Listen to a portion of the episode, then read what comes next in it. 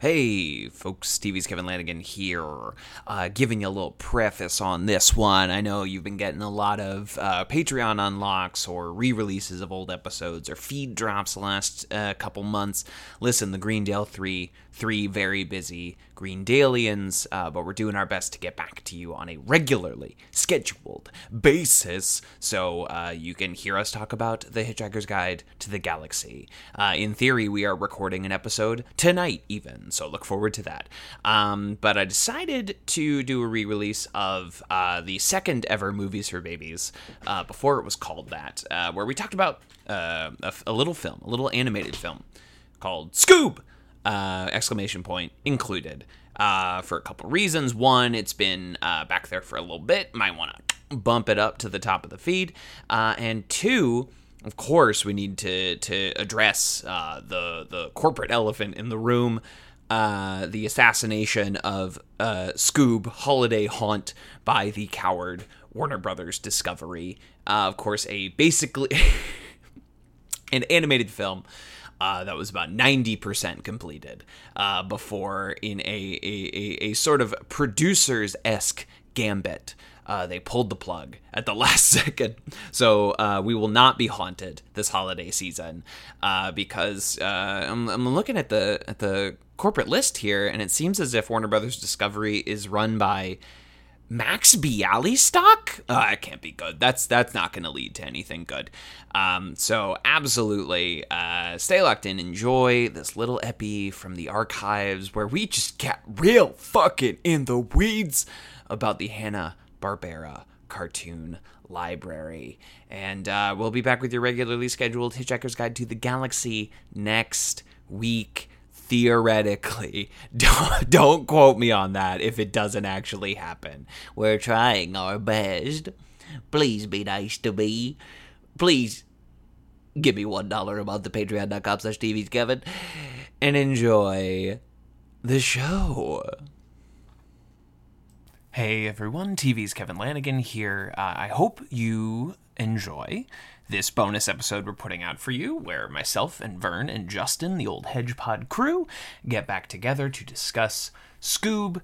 Uh, we recorded this about a month ago, and um, I, I think it's very funny. I hope it brings you some solace in these trying times. Um, but it was also before a lot of things happened, so we do make a few jokes about cops. I cut a few out, but just, uh, you know, that can be a sensitive uh, topic right now, so wanted everyone to be aware of that up top. Um, and I I hope you enjoy almost two and a half hours of us talking about a fucking cartoon dog movie. But as much as we want to provide a distraction, we don't want people to ignore what is going on right now. Uh, so follow the link in uh, the description of this episode to find out different ways that you can donate, different ways that you can volunteer, uh, different ways that you can read up and educate. Bye bye.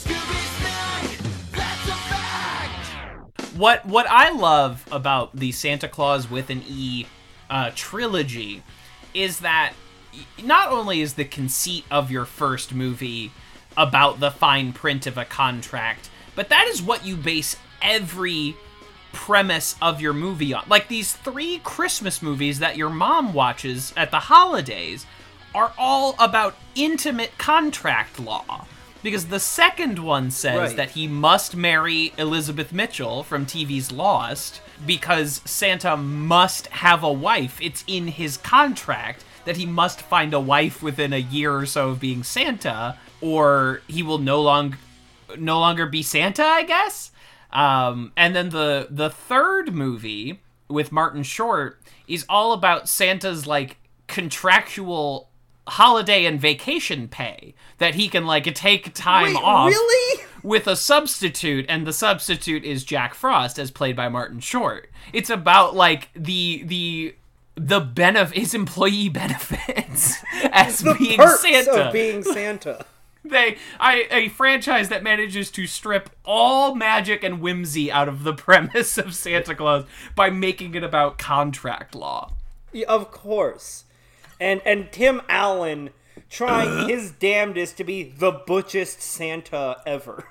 Yeah, he's he's not he's not one of those Santa pussies. He's like a real man Santa. back when back Yeah. when Santa was a man. Before this new soy cuck Santa. Yeah. Uh, Zoink Scoob, the only way we're gonna get out of this one is if I trap myself in hell. Aw. Shaggy. Well, no, what happens is he just meets Scrappy Doo in hell, and he guides you like Virgil guides Dante through the No. nine circles of Hanna Barbera hell. No, we all know that Scrappy is the betrayer. He is trapped in ice in the, in the lowest level of hell alongside Judas Iscariot and Satan himself. We all No, know no, no, it. no. Judas What he does, no, the thing is, thrice-headed Scrappy Scrappy sits in the bottom of hell, holding Jabberjaw, Magilla Gorilla, and the Atomic Ant in his uh, frozen teeth. Thrice did Scrappy defy our Lord. Thrice did he deny that he knew him. and so Who Scrappy is- must. Who must was the dog that was Scooby's cousin? That was like a Scooby hillbilly. Dumb, who actually wanted to be a detective, and he lived in Louisiana. Okay. He I was knew a he real existed, Southern boy. remember. Did Snoopy have a hillbilly cousin first, or did Scooby have a hillbilly cousin first? I can't tell you honestly. Oh, okay. All right, now we can figure this out, but I need the fucking name of Scooby's or Snoopy's little hillbilly cousin. Does anyone have What- this information? What was Not- his name? I can tell you what he looks like, but I can't tell you his name. Didn't watch the Peanuts. Well, that is a damn shame. Well, he The was in the I strip need as you. well, but I don't know. Ah, well, this fucking this Scoobypedia article is useless because, like all pedia articles, it's written as if Scooby Dumb is a real person whose life must be documented instead of as a fictional person where you could give me like his first appearance date because it's like Scooby Dumb was born in a back alley. And I'm like, I don't need this. What's I need you type? to tell me what is when Scooby Dumb's blood type? Scoob Scooby Dumb uh is oh he's A positive. Oh, that's no good. You Oh, can't okay. date an A Oh, positive. oh, ti- he, he, he's a typical A positive. Yeah, I'm not getting I'm getting fucking absolute dick on Scooby Dumb. I'm not getting a goddamn thing for that idiot dog. So this is a pod called Scooby Doo, uh, the show where we never tell you Scooby Dumb's origin story because I cannot find it. But Folks, folks, we're back to yell about children's cinema. That's yeah, right. it's just our thing we do now. It's, It's just our- it's- it, every time they make a terrible addition to a long-standing pop cultural property, a hard reboot that sucks shit, we hop back on the mic and talk. We gab about it like a little sewing circle, Yeah, we and do. we. And that's Wait. our thing. we, we're really excited to, talk to you all again whenever the uh, the new SpongeBob movie comes out, where Gary gets lost again. Uh, we're, we're we're here for the long haul, and all these movies for babies get released. I am not talking about the third SpongeBob movie. I ain't doing Fourth. it. But if Fourth. they oh Jesus. But if they reboot SpongeBob if for some reason in 2023 they hard reboot SpongeBob and it's like a cornflakes advertisement that uh that heavily Well, no, no. features And if they try to hard reboot SpongeBob and they try to tie it in with the angry beavers and Ren and then we'll be back.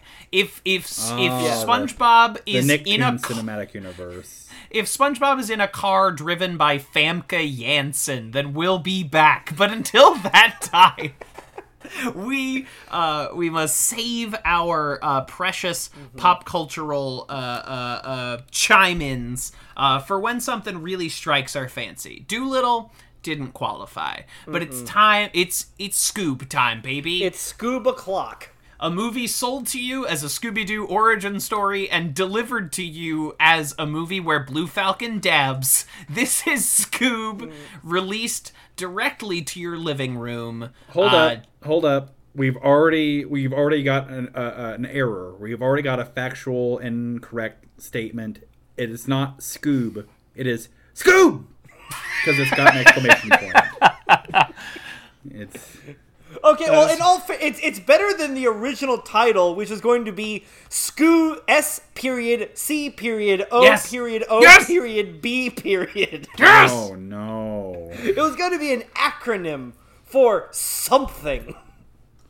Something Uh, comes out of butts.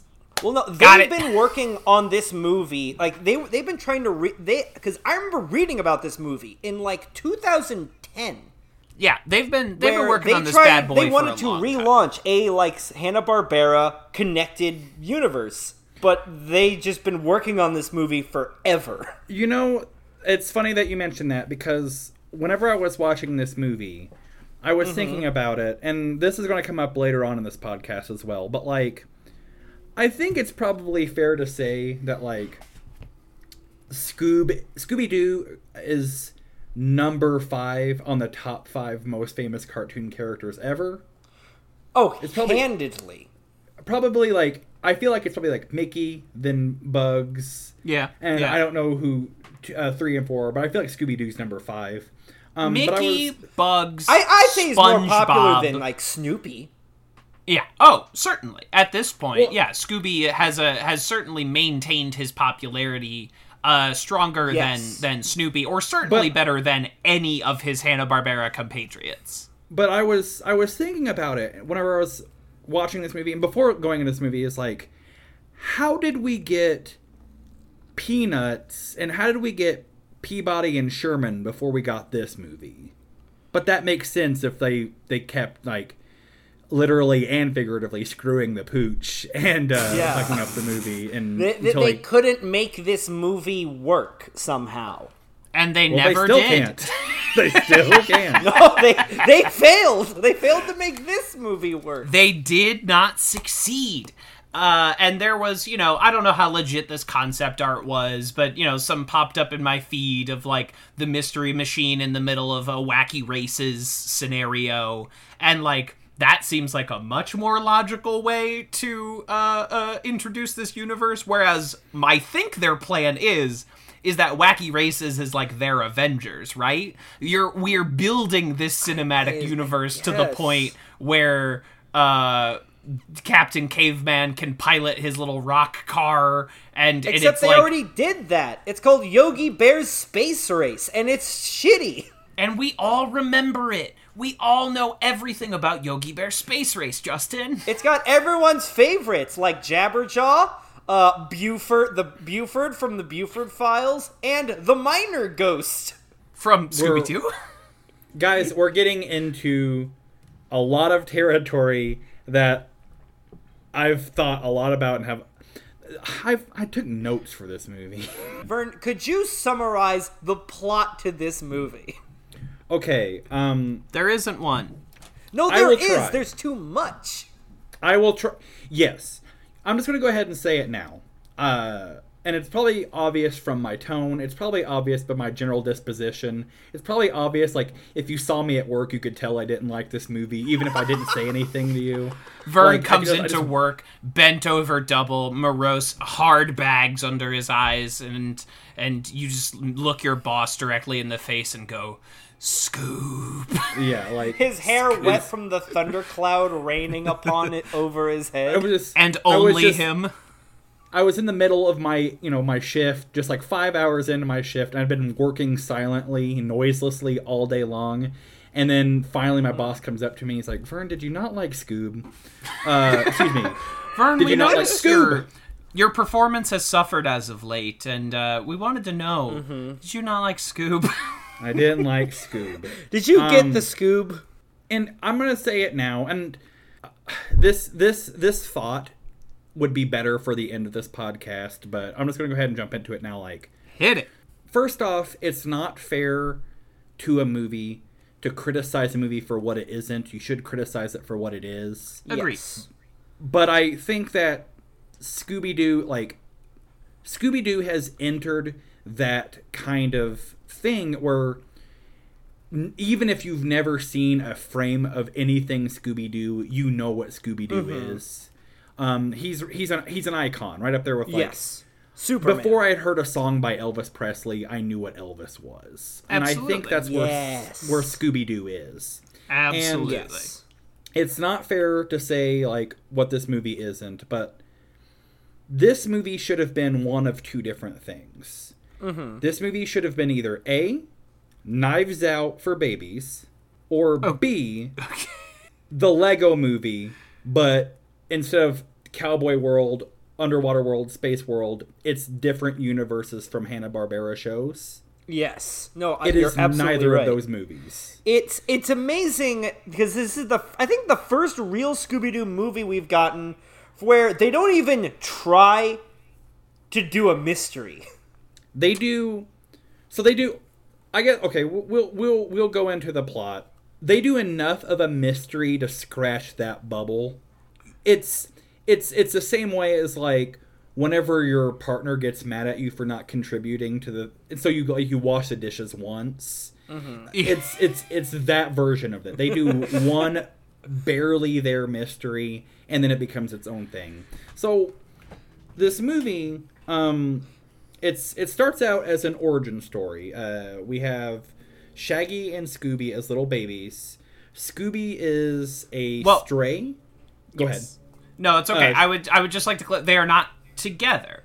We must together. see. We must see how Shaggy and Scooby comped together. We We have to see how he gets his name. see- Not even that. We have to see how Scooby is named. Yeah, all right. So Yes. this is this is the first example of what I call some solo a Star Wars story bullshit where where a character cannot just be named Han Solo. That must be there must be a moment where that is given to him. Wolverine cannot just wear a leather jacket. His leather jacket must have been gotten at an important moment in time. Scooby Doo cannot just be a dog that says R's instead of other consonants. That must Which must he doesn't be, do in this movie. That must be an He barely acknowledged. He does flaw. once for a joke. Yes, he does it two times for the exact same. It's joke is a strong word where someone says like, "My name is Shaggy," and he's like, "Raggy," and they're like, "No." Shaggy, as if it's not important, as, as if it's not impressive enough that the dog can talk. we must criticize his enunciation. it's in in we don't it, it's this is one of those things that exists in these modern movies where nothing can just be that way because oh it just is that way. It must always be that way for a specific re like cinemasins wrote this movie where they're like uh isn't it weird that scooby-doo always says r at the front of his words? That's not how words are. Ding! Like that is all that is what this movie is to me it's too much storytelling getting in the way of storytelling. Yes. It's that ah. dumb thing that like and I struggle with this whenever I'm writing anything where it's just like whenever I first start a project or first start something I'm like, "Well, how did this happen? How did this happen?" And then I realize like it doesn't matter. If you build the world, the story comes after. You know what I mean? It doesn't Yes. matter like what street they live on. It doesn't matter the name of the street. Just lay out the world first and then if there are details that need to be filled in, you will fill it in. But like especially with Scooby Doo, as as I said, like one of the most famous cartoon characters ever. Like, it doesn't matter how he got his name. It doesn't matter how he got his color. It is Scooby Doo. Like, it's just it's just there. How Um, did Mickey Mouse get his white gloves? It, It's it, like no. The Go thing is, the thing is, Bugs's Bugs Bunny's real name is a Bertrand. But when he was about to go on stage to a talk show, he told the uh, PA, "Hey, when you call me on, can you call me Bugs?" and then that he he shot the host. Of the, And uh, then he the shot Elmer show. Fudd, talk show host. It was his name was actually the Scooby Doo, but they said Yeah. drop the the. It's cleaner. Absolutely. What are you? What are you? Some doobying Scooby? Yeah, so we are uh, uh, replete with that throughout this movie, and I just I just want to say, you know, I was a kid and I grew up loving Scooby Doo, as kids do. Like kids love talking dog, silly mysteries, bright colors. Eh, Kids love Scooby Doo, but when we're criticizing Scoob, it's not like they fucked up The Godfather. Like it is this No. stupid property for babies that has always been dumb. It's it's very silly and that's okay. Um, but I just, you know, we're about to get very animated about taking down Scoob and I want the audience to know that like I'm a 27-year-old man. I can only get so mad about Scoob. I'm just trying to Right. entertain you a little bit. I'm not actually like they ruined my childhood. No, it's look. The and here's the thing: the beauty about Scooby Doo is that it is one of the few proper like movie character, one of the few cartoon characters to successfully have an incarnation every going every year. yeah. Like Mickey Mouse and Bugs Bunny don't pull that off. no. They've been they've been pretty dormant as characters for a long time, Mickey and, Yeah. and Bugs. Mickey Uh, whereas- especially. Mickey exists as a mascot instead of a character now. Yeah. Um, Right. But And- Scooby Doo is yeah, present. like they only started doing like shorts with Mickey like a couple years ago, and they only made him funny in like 2018. Um, and I, I, I will say that like, same as what Kevin said, I'm not someone who's like, I don't think Scooby Doo wasn't my childhood. I don't think this movie ruined my childhood by its depiction of Scooby Doo. But I still like is- good movies. I still like good movies. I still like it where if I'm going to pay twenty dollars for a movie, it's going to be a good movie. And Kevin was kind enough to pay for this movie for me. Um, Your Patreon money probably- at work. Patreon.com. because he knew that I wouldn't watch it any other way. Um, but but I'm not a person that thinks like this movie ruined my childhood or anything. But there's a frustration that comes with it where it's like all you had to do is make macaroni and cheese and by trying to like they tried to doll it up and by dolling it up they burnt the entire pan and like the macaroni's not good like, like if you had just No, no. stuck to the formula it would have been fine i don't want cut up hot dogs in this i don't what want they did No, is I- they tried making mac and cheese with a cheeseburger and a cheese pizza also in it. Yeah, yes they they didn't fuck up mac and cheese by trying to do the nice baked mac and cheese with breadcrumbs. They fucked up mac and cheese because they dumped a bunch of M and M's in there, and they they like poured uh, whipped cream on top, and you're like, this. I don't know what the fuck you're trying to do with this mac They and cheese. They made something Shaggy and sucks Scooby would eat. Yeah, this is this movie they made a is the Ninja Turtle version pizza out of this movie. This is this movie is a cinematic version of Shaggy uh, pushing some ham and some bread together like playing cards. Uh, um, but instead of ham and bread, it's ham, bread, Hershey's chocolate bars, macro- macaroni and cheese, like The napkin stuff- at the restaurant. yes, a um, remote control for a television. Like it's just this It's curdled everything. mess of shit that does not make any sense and they shove No. so they try to put so much shit in here that by the time you get to the third act of the movie they're introducing new concepts like how fred Yeah. loves the van okay Right. uh, well, no, or- no. They show they show one shot of Fred loving the van when they recreate the uh, intro. right or they they have to Yes, that was the one. That's the one thing that was different. They recreate the intro of the original show, and trust us, folks. Twenty minutes into this podcast, we will get to the plot of this movie.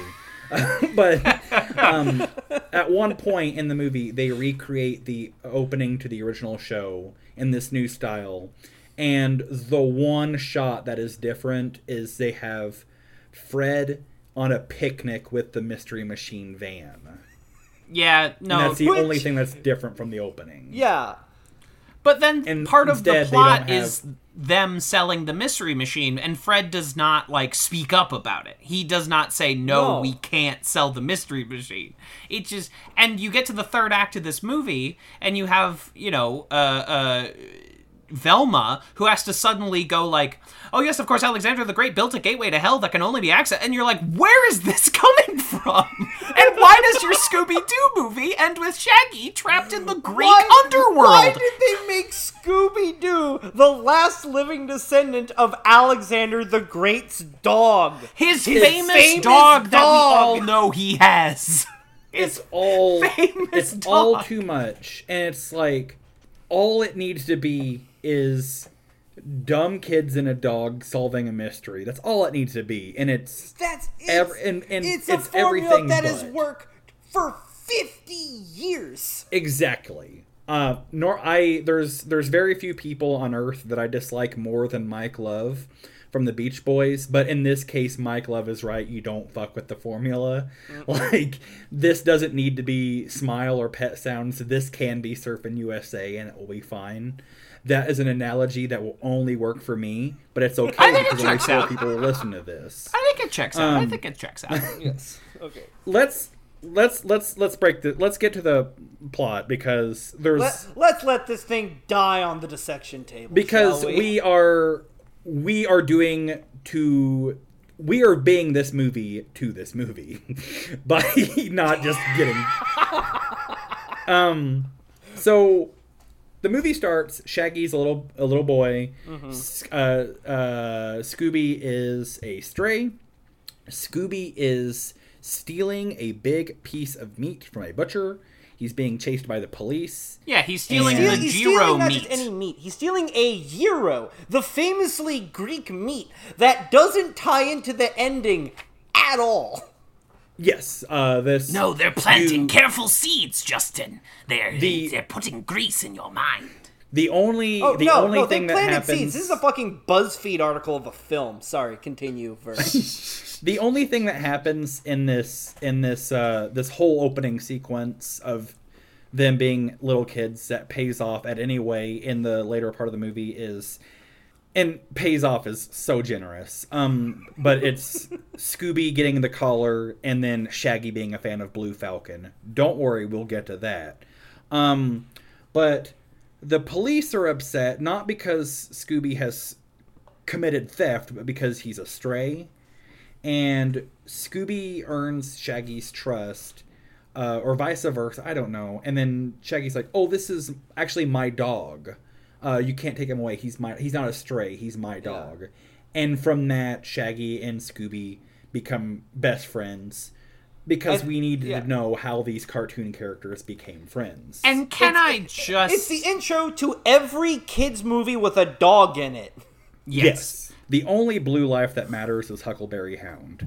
So, now that I've said that, I mean, uh, Vern, I, have want bad that news. on a T-shirt, Vern. God damn, that's good. Can I can I address one thing before we leave this opening sequence because I do think it is important. This movie gets basic cinematic language wrong from the literal first second it can. Allow me. This movie, while we are watching the the WB logo happen mm. in front of our, you know, the company that proudly gave us the Lego movie, the best animated mm. movie last decade. They start playing Tupac's California Love. Now, Yes. when I, the audience member, start hearing a song before I even see an image from your actual movie, that tells me this the movie is set while this song is popular. Am I ah. wrong? You know, Iron Man 3, you open with Eiffel's uh, I'm Blue telling the audience exactly what year the beginning of Iron Man 3 takes place. And that's just a basic example. Y- You can open your movie with any song, but if it's playing over the production titles, that tells me this movie takes place in 1993 when California Love is blowing up the charts. But then Shaggy gets out his iPod Nano and mm-hmm. starts listening No, to an it's a Glass smartphone. podcast. It's an i like it's an iTouch. Okay. So that is that's wrong. From the No, get go. yeah, yeah. That's wrong. So that tells wrong. me that you only put that song in the movie because it takes place in California. Oh, yes, where, on Venice Beach. where there are 40 more popular, more recent songs about California. California Girls just being off the dome. Uh, Yes. Katy Perry featuring Snoop Dogg. Well, yeah, yeah, It's- yeah, but but AT and T doesn't have access to those songs. You're wrong from A- Jump A- AT&T, which owns Warner Brothers. But am I crazy for saying this? Am I, No, am no, I that's- wrong? That's entirely accurate, and it also leads into a point I'm going to be making later on in the movie, or in- later on in the review of the movie, in that part of the formula of Scooby Doo has become leaning into the kitschy aesthetic of Scooby Doo. Sure. Um, part of the part it's of the very uh, Stranger Things in that regard. Yes, and also kind of like realizing it's Scooby Doo, so they don't have to take it seriously. Um, you would have gotten so much mileage out of using like California Girls by the Beach Boys. Yeah. Um, play Just it make like it a period piece. make make it a period piece or make it um this is going to be the second podcast I, I I talk about this movie on but make make it the 90s Brady Bunch movie where the Mystery Machine gang is stuck in the 60s but the rest of the world is present day Yeah, hilarious. That's a great. That's Oh, a yeah. great joke right there. The. Brady Bunch movies are amazing. absolutely absolutely especially that first one uh Jennifer Elise Cox uh, I'm a big fan I stand Jennifer Elise Cox as Jan Brady Um, but there's a there's a few other points, and it kind of does that in this movie. But it's one of those things where like like Shaggy or excuse me, like Scooby doing the R's instead of other letters twice. It's another thing where it's like they don't do it enough that it becomes a bit, and they do No. it so late into the movie. It's with Fred and his uh, his ascot Yeah. and that's them leaning into the kitschiness of it but they've not done it at any point prior to the movie so it doesn't work Right, but Um, after we've met Simon Cowell, like the ascot Yes. bit oh, does okay. not. co- Oh, okay. We'll Again. Okay, further we are- proof this movie has been in development for a decade. When they bring in Simon Cowell, who, for the record, stopped being relevant five years before this Okay. movie went into production. let's let's blow through some points because i've got a lot to say about this let's blow through some plot points yeah, yeah, yeah, yeah, yeah, yeah. okay because shaggy lies to a police officer and i don't regret my joke about huckleberry hound because shaggy lies to a police officer um, scooby-doo becomes shaggy's pet becomes his best friend shaggy takes scooby-doo home and shows off his collection of blue falcon memorabilia that is Very, very Important. popular character. We'll get to that too, because I have a big thing about Blue that. Falcon. We all love Uh, him. We all remember him, and this is not the first time I've ever seen him. No, no, no. we will get there we will get there i have a big thing about that Okay. okay. Um, so we get into the part of the movie where it, the only part of the movie where it feels like Scooby Doo, and it is Shaggy and Scooby going out on Halloween as little kids, and they're in costumes, and they're being bullied by uh, little juggalos. Um, They're and the little juggalos! They're kids in clown makeup no, they're um, definitely juggalos. and the the little juggalos take all the candy that Shaggy and Scooby have collected from trick or treating and throw it into a spooky mansion. I don't remember quite how it happens, but they bump into meet uh, young Fred, young Daphne, Fred, and Daff, and Velma. Velma, they see the young lad and his dog in need, and Fred comes over wearing his knight in shining armor outfit. Uh, Daphne is, of course, representing another proud Warner Brothers property in uh, Wonder Woman, and Velma, who, as we all know, was the original girl boss, is dressed as Ruth Bader Ginsburg. Another joke that little babies would just completely and I'm okay with jokes for adults being in children's movies, but it's not even a joke. You know, No, it's just Ruth Bader Ginsburg stopped being a punchline like two years ago. Yes, it's it's a thing for it's it's a thing for the kids whose mom like the moms for the kids who get this movie for the moms to see that and go yes queen it's for that um so And if Scoob The- had been released in theaters, you could have at that moment heard the snaps coming from round the theater. Uh. yes, Queen. Yes. Um. So the Fred, Daphne, and Velma help Shaggy and, and Shaggy and Scooby are too afraid to go into the spooky house where the Juggalos threw their candy. So Fred, Daphne, and Velma help them go into this house, and they encounter a g- g- g- g- g- g- ghost. Right. As well they Um, should. As well they and- should. As they should, absolutely. Um, it is during this sequence that they realize, as they should, this g- g- g- g- ghost is actually a m- m- m- man uh, in a in a rigging system, and also this man has been uh, not only stealing electronics but has a elaborate storage setup. Yeah, like a Uh, really looks- nice basement. Like it looks like a electronics warehouse. So like it looks like the back of a He's Target. got shelving for everything. Like this yes. is an operation. Really nice lighting. And again, it's, uh, uh, we know that this man is white because uh, the LAPD let him live at the end of this little escapade. Yes. Um, we're I, that Fuck might off, come out in the edit. That might come out in the edit. uh, it's true though. It's true. It's true. Totally true. Between the it's three of us, to a lot of folks we know it to be it's, true. It's offensive because it's fucking true. Okay, like Yeah. you got to grow up. Okay, as I said by a thirty-year-old man who's talking about Scooby Doo right now. I don't disagree with my statement. I merely do not know if this is the right outlet for it. yes, it's this is a good point. Good point.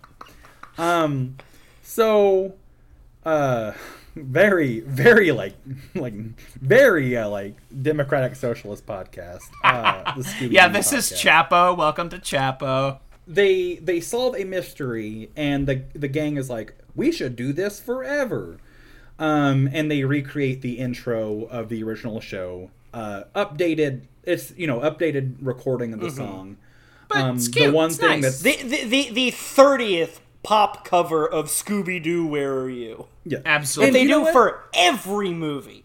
yes and you know what it's a lot of fun it's That's fine. it's the It's- It's most still fun good. It's Yeah, you know what? it's- It's the best looking sequence of the movie. Yes, uh, it's the most fun to be had in this movie. There's one thing that's different, and that's Fred having a picnic with the Mystery Machine, replacing Scooby Doo licking cotton candy off of his face. Uh, it's a it's a shot for shot recreation, super super super fun. Uh, it is then after that moment we get to. Uh, it's it's at that moment the the movie stops being fun, and we get to the point that I was wanting to talk about earlier. Um, the Mystery Incorporated, Fred, Daphne, Velma, Shaggy, Scooby, they they become adults. There's a time jump. They do a um, Hakuna Matata time jump um, with Simba uh, during the intro of the the recreation Uh-huh. of the intro, Yeah. and it shows Mystery Incorporated as adults. Um, we hear Shaggy talk, and I don't know about you guys. I'm a big Will, Will Forte fan Uh, we love Will Forte. big, big, big Will Forte fan. It is horribly distracting to see Shaggy talk, Shaggy Rogers talk, and not sound like Shaggy Rogers. It's, Yes. So, will this movie finally put to bed the fact that actors are not voice actors? Because Probably not. No, because like here's not. the thing: I hope, but if you were casting a live action movie of this cast, they'd be great. Zac Efron, Sure. Amanda Seyfried, Gina Rodriguez, Will Forte, all as the gang is great. But when they're Yeah, just in a small room yelling into a microphone, they all sound so checked out.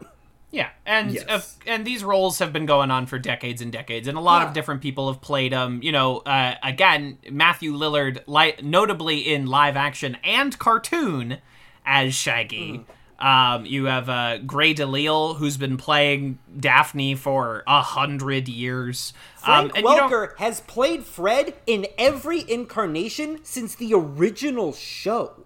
Exactly. So you know, and you don't have to use those people. I get it. You want to do your own thing, but You want to make people um, rel- You want to make you want to make them relevant to the kids, like Gina Rodriguez and Zac Efron. But let's let's do what we do on this feed when we come to when we talk about these movies. I want to do a little performance review as these performances become relevant. um, gotcha. So first on the chopping block, Will Forte. It's a pass fail system. Um, Will Forte as Shaggy.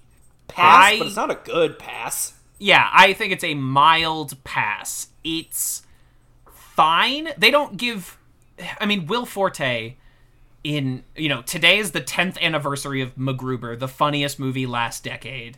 Um, yeah, last man on earth like what a versatile performer he is they don't give him any Mm-hmm. of his strengths to do in this movie uh, it's No. a soft a soft pass I, I, I think it's a soft fail. Uh, as much as Okay. it's barely a pass, I think it's that much of a fail. Mm-hmm. sure Um, sure It's just, to me, it's just like Sh- Shaggy is so well known. It's just like it's Batman if his cape and his cowl was red.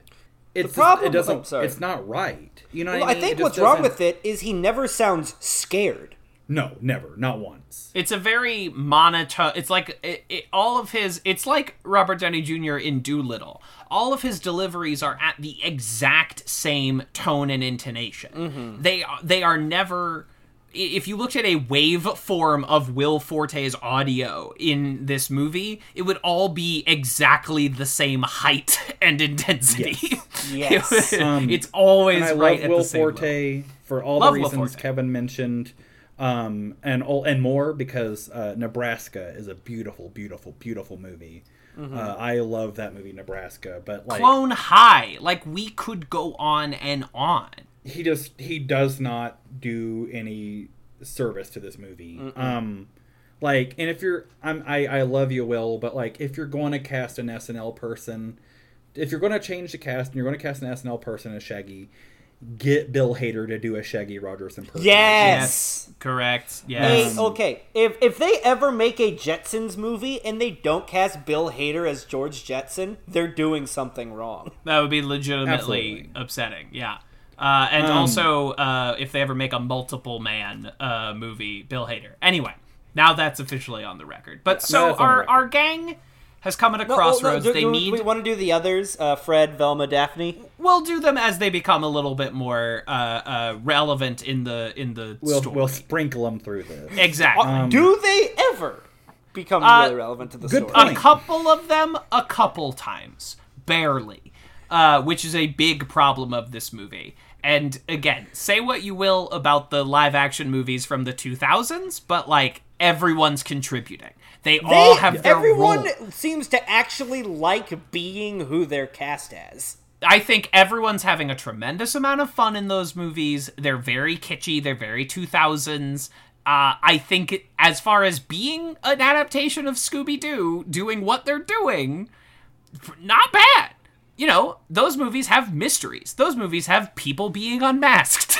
those movies have uh, uh, plots and jokes. Uh, but anyway, so our, our gang is hard up on, on cash. So they, They of wanna course, turn- enlist. Yeah, they- they want to go corporate.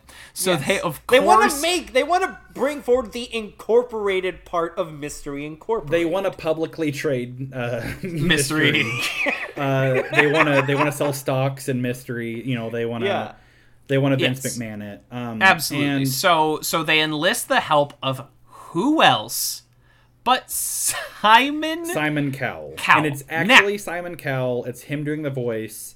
playing Scooby-Doo himself. is 60 years old. who who looks worse than when he was on the Shrek 2 bonus feature. By the Yes, way, that that is a Um, point that I want to bring up because this was happening in front of my eyes, and I said they did far, far away idol in the end credits of Shrek fucking 2, which was 100 years ago. Now, Scooby Doo is not averse to celebrity endorsements, celebrity cameos. He teams up with the Harlem Globetrotters, Mama Cass. Those 2000s movies we just their mentioned current have incarnation is Scooby Doo Guess Who, and it's featuring like guest stars like Wanda Sykes. Yeah, exactly. And and the 2000s Jeff movies, which I just brought up, have Pamela Anderson and Sugar Ray in them. But here's Mm-hmm. my issue with Simon Cowell being in this movie. That would be like if they put Pamela Anderson and Sugar Ray in a Scooby Doo movie today. Right now. That's the issue. Simon- is that you are Simon dusting Cowell off a 400 year old Mad TV sketch to be in this movie. Simon Cowell being in this makes this feel more dated than the original run of the original series. And I think this movie could have been served so well by leaning into that kitschy aesthetic. And if you're not going to do, um, I guess like the most relevant like counterpart to Simon Cowell now would be like one of the hosts of the Masked Singer.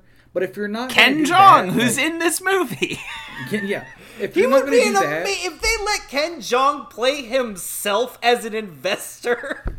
Okay, I am trying more fascinating to than fund. Simon Cowell. Absolutely, absolutely. Um, what Senior I think Chang they should have himself. done, what I think they should have done, I think they should have just really leaned in that as- aesthetic, and who cares if the audience, if the young children doesn't know it because it's still funny, and who cares if the actors that I'm going to mention are not still living because there are impersonators out there. You should have the Mystery Machine Gang, Mystery Incorporated, talking about like we've got a. I can't believe it. We've got a huge celebrity going to invest in our company, and maybe have Daphne like, oh, is it Zac Efron? Oh, is it so and so? And it's sure. Don Knotts or Davy Jones. Oh, like Scoop! it should have been one of those folks. It should have been. I mean, you were talking, and I was like, "All right, Paul McCartney, you know, Yeah. like or Ringo, you know, okay, we're doing like a kitschy thing here." Oh my or God, If you gotta please- be, re- if you gotta be relevant, like. I don't know how how expensive is it to get Chris Hemsworth? Like really for like a cameo? If we Mm-hmm. gotta stay relevant, get get Nick Offerman. Like who cares? Okay. No, But no, no, not no. If you want to be Cowell. relevant, just get Elon Musk to like do it. If like he's Ew. the one, No. he's the famous business person people know for better Ew. and for worse. No, You're get Warner Alec Brothers, Baldwin doing like, a Donald What you Trump don't like him impression. in Rick and Morty? You don't. uh, you're you're Warner Brothers. You're trying to promote your other stuff. Get Gal Gadot. You know, Fuck it. um, I think, I really think like I'm gonna bring it up again, and Daniel I, Radcliffe. I'm gonna bring it up again. Like, God, it's such a good joke. Still to this day, it's such a good joke. Where in the '90s Brady Bunch movie, Marsha Brady is so excited that she's getting Davy Jones to pre- pre- uh, appear at their prom. That's a good joke because the audience has no idea who it is. Like, it's a good joke. Like, and for fuck's sake, joke. like the Scooby Doo game for Xbox 360, the person who gives you the tutorial like levels and tells you how to play the game is Don Knotts. It's someone doing a Don Knotts impersonator impersonation. The character model is Don Knotts. Like it's a funny joke. Like in the And, kids, and, and, he, and it doesn't matter Yeah, if kids look. don't know who Don Knotts is because that's the funniest looking motherfucker in the universe. It's the Get- funniest sounding motherfucker in the universe. The kids will just think it's funny. Get Carol Like- O'Connor and, and, and from listeners, All listeners, in the you have to understand, listeners, this wouldn't matter if this was a cameo, but Simon Cowell's presence in the movie is probably the most significant subplot in the film.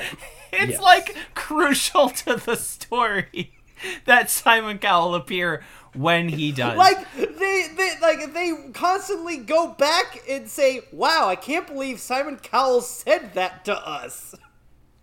yeah, it's- and uh and Shaggy and Scoob sing uh "Shallow" from A Star Is Born, which already feels like a fucking moldy oldie. Uh, but fine, it's an animated movie. They take a long time to make. That's going in my lexicon. Oh, thanks. it's just and i know like people listening to this i know you you hate us by this point but it's just like it's Yeah, you can turn it a off. We got the download, it's a- fine. yeah you can turn it off um it's it's just Hey, Spider Man. it's frustrating Turn off because the it's dark. such a simple thing to have gotten right you, Mm-hmm. you it's more work to get it wrong than it is to get it right Right. Yeah. um and and and, is Fox a Time Warner property? Like, why would you? No, no, it's signed it- Disney now. Yeah, he's not even under contract. So, like, why? Maybe. Okay, now here's a secret theory I have. Okay, that these Simon Cowell voice lines were recorded ten years ago for a previous version of this movie. Mm-hmm. And they just had the wave files sitting on a fucking disk drive No, I- I somewhere, and they're like, "Can we get You- Simon you- you Cowell?" They, car- they Carrie Fishered him. They just used leftover. to be fair yeah, they Grandma And Tarkined him into the, the movie. corpse of Simon Simon Cowell actually died in two, 2017. We're just To be using fair, the videos.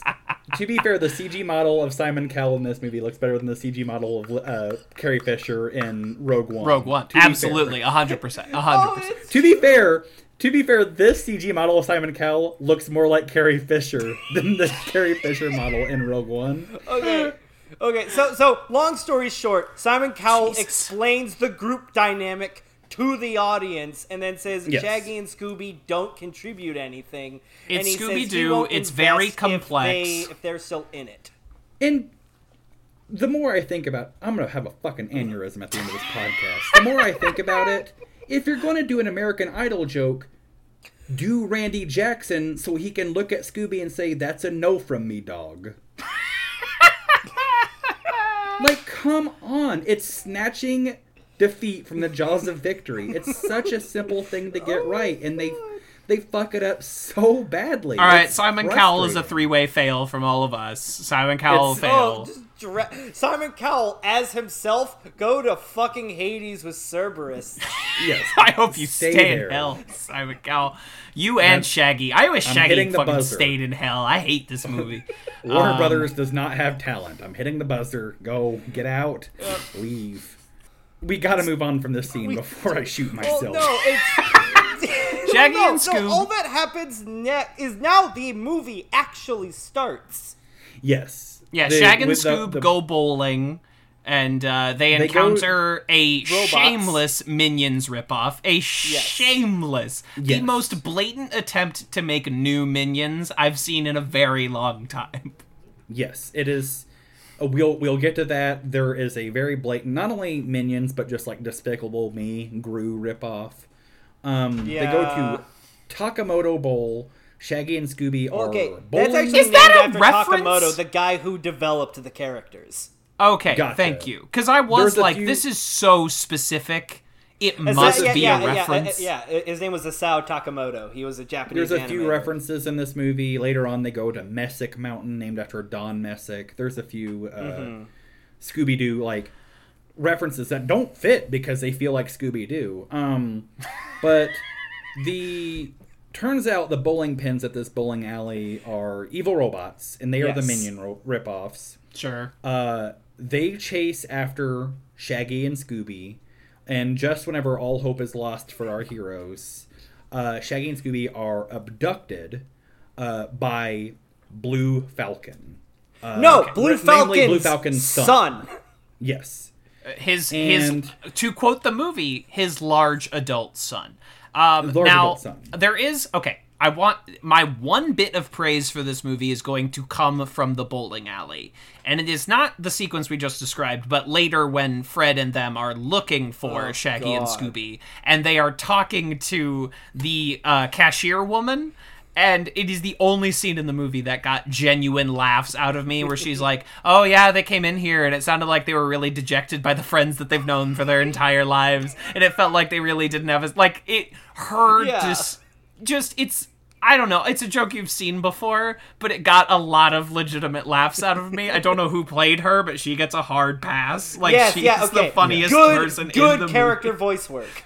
Yeah, it's a it's well a joke that it's a joke that would appear in an airplane or a Naked Gun movie, mm-hmm. and it's Yeah. So it's yeah, I'm into Yeah. it. So It's it was just a good it was stock funny. comedy I, I laughed. it's it's a good it's a good bit. They are abducted and they meet Shaggy's hero Blue Falcon. And this is this is my big thing. This is the thing I've been sitting on. And I don't know if this is a thing that maybe this is gets cut from the podcast and is treated as a deleted scene or a bonus app or something. Maybe it sits in this uh, podcast that's already 51 minutes long, and I, I don't I don't even really know how to approach it. But it's a thing where if I don't get it out, it will become an aneurysm. So for my health, we have to do. We this. have- Well, Jordan Peele, get out. We meet Shaggy's hero, Blue Falcon. And folks at home, I know you've never heard of Blue Falcon, but Blue Falcon is a Hanna Barbera property. Mm-hmm. And I don't know how we want to go about this. You guys, I got some ideas. But I got to thinking whenever I was watching this movie, I had to pause the movie to put this together. I have in front of me. That's the nope. Oh, oh boy, I have Foley. A list of Hanna Barbera Hanna Barbera properties in order of recognition. Okay. All right, Scooby Doo number one with a bullet, Scooby Doo is not even close. number one with a bullet. And Kevin, exact quote. I wrote number one, Scooby Doo, and then an asterisk with a bullet. Ah, Now- yes. I have after Scooby Doo, I have what is four, but maybe three categories of Hanna Barbera properties, Okay. and I don't know if you just want to guess where Blue Falcon is on this list, or if you just want me to go through it. But All right, let's let's play a little guess. Let's turn it into a guess. okay, okay, So my guess for number 2 Mm-hmm. is Flintstones. I, I agree. They have the cereal and the vitamins.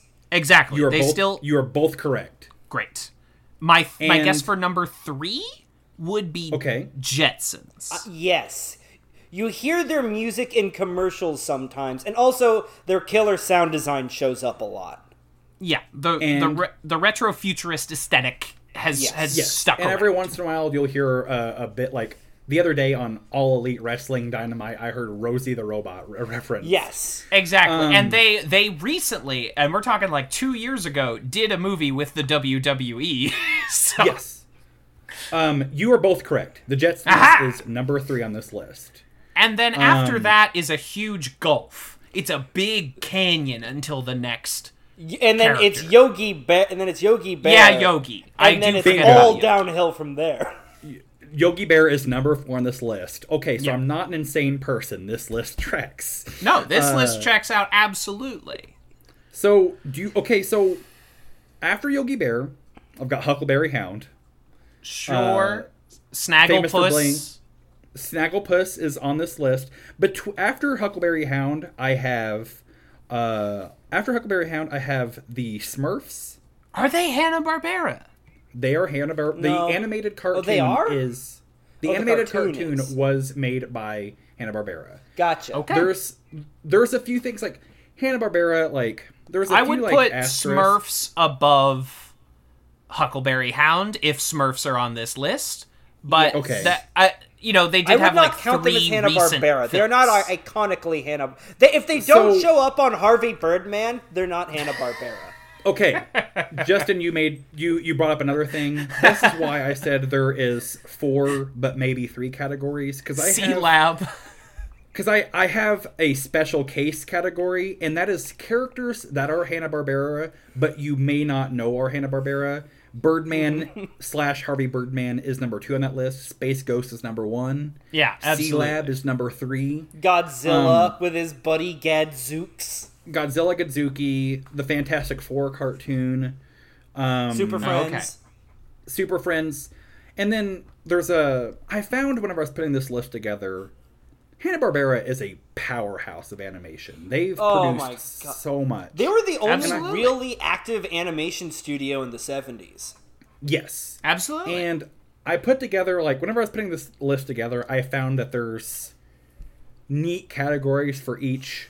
There's like a phase one Hanna Barbera, a phase two Hanna Barbera, and there's a phase three Hanna Barbera. But that phase three Hanna Barbera is a, s- is where it could be also the special case category because everyone knows Johnny Bravo, everyone knows the Powerpuff Girls, everyone knows Dexter's Lab, but they may not know that Hanna Barbera made those cartoons. Mm-hmm.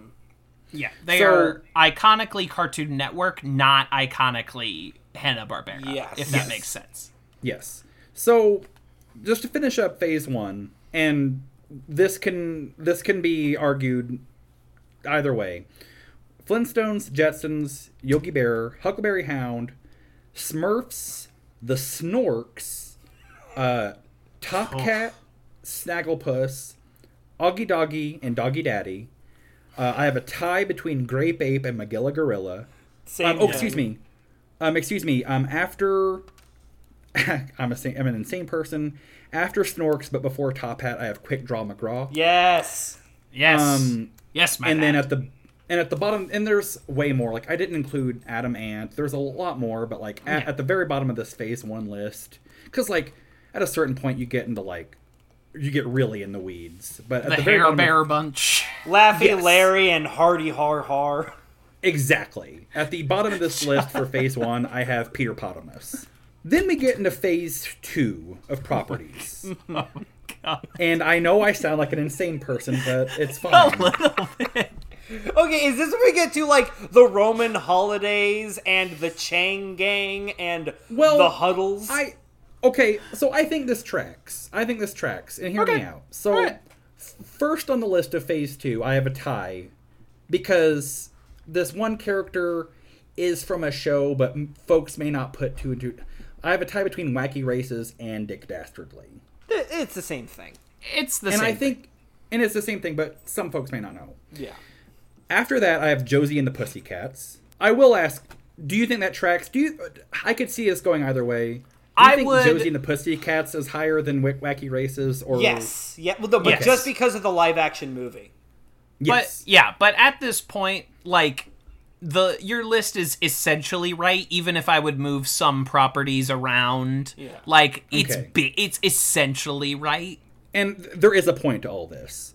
Um, after Josie and the Pussycat, Pussycats and Dick Dastardly on on on this list, we have uh we have Hong Kong Phooey. That was Richard After- Pryor, wasn't it? It was um it was the guy who plays Dick O'Halloran in The Shining. That's it. That's it. Scatman Crothers. So after Hong Kong Phooey, I have Jonny Quest. After Jonny Quest, I have Jabberjaw.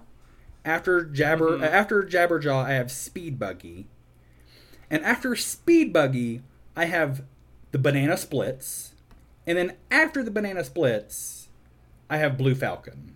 Yeah, absolutely. My- I mean, I had Yeah. never in my life heard of him until this film.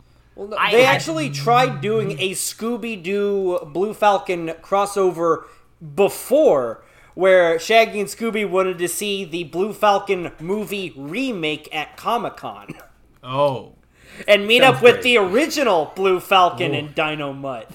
my point what i was trying to get at with this and i have some questions about it but like 1 2 3 4 5 6 7 8 9 10 11 12 13 14 15 16 17 18 19 20 on this list blue falcon is at number 21 on list of hanna-barbera properties in order of, rec- of recognition And this is before we even right? touch Wally Gator. Wally Gator is not on this list. The Wonder Twins aren't on this or on this list. Devlin, you know, like no one knows Devlin. No one knows the space mm-hmm. races or the Laugh Olympics. Like people know Cow and Chicken and I Am Weasel, but they may not know it's Hanna Barbera. for sure. My question is like, is I, Blue Falcon is at twenty one? Is he in this movie because he's the most recognizable of all the cheapest Hanna Barbera properties? No, it's because he's a superhero and the superheroes are hot. Yes, it is a superhero, and they want to Iron Man 2 Black Widow style sort of backdoor this character into the universe by by carrying him on the back of a much more popular property is the idea. I get that. My I counterpoint he- he's also a Hanna Barbera property with a dog sidekick. Yes. Yes. Dog sidekick, spaceship, superhero. Okay. It it checks out why you think people might go for him. if you're trying to set up a Hanna Barbera cinematic universe, like you're not going to waste the Flintstones or the Jetsons or No, anything on this. no. like you're going to make them their own movie. Yeah, it's the, yeah. The, the royalties for those are too expensive. Be, with him, I don't know. Like with, I get, I get, I get that he's a superhero, and I get that like they can't get Fantastic Four. Yeah. But like, with him being 21 on this list, which though insane is correct, I can't understand like. Why he is in this film. It's I because get he's a he's a superhero, superhero, but if and they need an adversary for Dick Dastardly, who's also in But- this. Spoilers. But the but the Do- thing, and we'll get there. But the You- thing is too, like Oh. part of this movie, I think, is like nostalgia bait. But not only do they have Blue Falcon wrong, and we'll get there, but they have Dick Dastardly and Dynomutt wrong. It's just because he's a superhero, and it's just like he's a superhero. It doesn't matter. Like everything else is irrelevant. I don't know. I just like Essentially, yeah. I mean, Yeah, that's that's just- basically it. You you're you've hit it home, buddy. I don't I don't know what the I don't know what the um the mirror image of this for a Marvel movie or for a DC movie is, but it's just like I can't imagine like all right, we're going to go all in on this. We're going to make an Iron Man movie. But the secondary character in Iron Man movie being like Jubilee. No, please. Uh, Blue Falcon is not nothing compared to Jubilee. We're talking Red Hawk. Yeah. We're talking. we're, I mean, we're obviously, talking Red Black Hawk is the opposite Knight. of Blue Falcon. What, Yeah, what, exactly. what, what, what they'd have to do, Vern, to do it. I'm sorry, his name is Red Wolf. I apologize to all you fucking Marvel Comics fans. His name is But, Red uh, Wolf. Even better because a wolf's on land and a falcon's in Yeah. there. It's Exactly, total exactly. Anyway, the point. Anyway, Vern, if they wanted to do the crossover, they'd want to do what Ducktales is currently doing, which is basic, which is um, unifying all the Disney afternoon shows into one series. so like Darkwing Duck is around, Um, Yes, and but he's like also, a character yeah, but in also the like universe. the Gummi Bears get a shout out. Chip and Dale get a cameo. Goofy's in it, where, and dressed like he is in the Goof in Goof Troop. Yeah, exactly. Um, that's Um, the idea. But we we I I feel we must segue back God. into Okay, uh, so okay, so, so performance reviews real quick. Uh, Mark Wahlberg as Fail. Blue Falcon's shitty son. hard fucking fail. Why? Why would you get Mark Wahlberg for this? Wahlberg is such a specific performer. He needs He's- to be low status so he can come back at you with his Boston strong. And No, you he- have him He's best when his character is getting blunt force trauma to the skull. Exactly. Like he needs to be in that position. Here's a rough list of people I'm coming up with right now that would have been a better fit for this part. Chris Evans, Stephen Colbert, uh, anyone with a slightly resonant voice that can do the superhero thing, like the You can't. hello, you here can't I am. do it again because it's already been done. But like, you have to make the same move where you get Will Arnett playing Batman. Yeah. Yes, You have to make Channing that same Tatum. move. I mean, it's there. The list is almost endless, and you you uh, Will Ferrell, his Daddy's Home co-star. If you want to do like a completely comedic performance of this, Mm-hmm. uh, Jason Sudeikis, like fucking anyone, and you got Mark Wahlberg. And Well, no, well, no. not Okay. In, in all fairness, Ma- Ma- Mark Wahlberg uh, needed to get some uh, needed to get something something from his public record expunged after he uh, gouged out the eyes of Morocco Mole. Oh, gotcha. Uh, that makes sense. Okay, Uh, all right, Kevin, you can cut that. Yeah, thank you. Yeah, Mark Wahlberg was arrested in 1984 for beating up Hong Kong Phooey for no reason. Um, and since we're cutting things out, Okay. Turns out, like Mark, since we're cutting things out, Mark Wahlberg uh, uh, committed bestiality with the two stupid dogs. Um, also a Hanna Barbera property. since we're cutting things out, I know we, I know we said we're getting cut, but I have a feeling that's going to be on the floor. I imagine that's staying in. Um, so, I'll never tell. So- You'll have to listen to find out. so, so Blue Falcon is in this movie, and like I said, no one knows this movie. He's 21 on a list. Blue Falcon, he dabs. You love to him. To be fair, it's Blue Falcon's son, so it's okay that his character is completely wrong, being someone uh, said said by someone who knows Blue Falcon.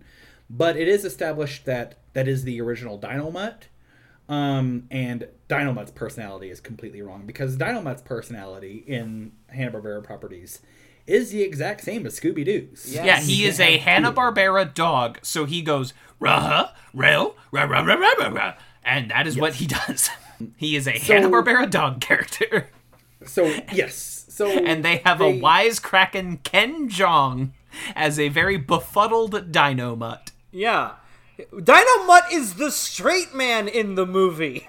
and exact and you can't make a character named Dynomutt the straight man like you can't you just can't do that like Dino Um, Mutt. but it's it's been alluded to um if you're going to have a superhero you have to have a supervillain and that brings us to uh Dick Dastardly is in this movie um Dick Dastardly is and I know no one knows Dick Dastardly or Wacky Races but he is also completely wrong because in this movie he is competent Okay, no. And- Eh, Okay, I would argue no, he doesn't. He fucks up almost all all the time. yes and no Because he does get the three skulls of Cerberus, which That's are the true. plot of this movie. Yeah. he, he is a he is very competent at disguise and subterfuge. At times, He taking the place of a Fred and B Christina Hendricks as a hot cop because Scoob is aggressively pro cop. And, uh, loves cops. and we, are, and we are aggressively anti, as we've established. Um, which is why we hate Scoob. but but also uh, he emulates uh, he emulates uh, Simon Cowell. Spoiler alert for this movie that no one should. Yes, so that is that is three pronged, incredibly successful subterfuge. He successfully also- built a gateway to hell. he built a gateway to hell, and He builds also two gateways to hell. yeah, he builds two, and also his sidekicks listen to him. like Yeah. that doesn't happen in wacky races. He is competent in this movie. Like, Okay, and that that's fair. That's But- wrong. Like, but that's however, but however, Jason Isaacs as Dick Dastardly, biggest pass of the film. Ma- Biggest pass. masterful. It's so good because he He's having a understands that Dick Dastardly is just oh, he's so good at it. His name is Dick Dastardly. He has a big curly mustache and a big pointy chin. You play him exactly one way, and Jason Isaacs, God love him, does exactly the correct thing.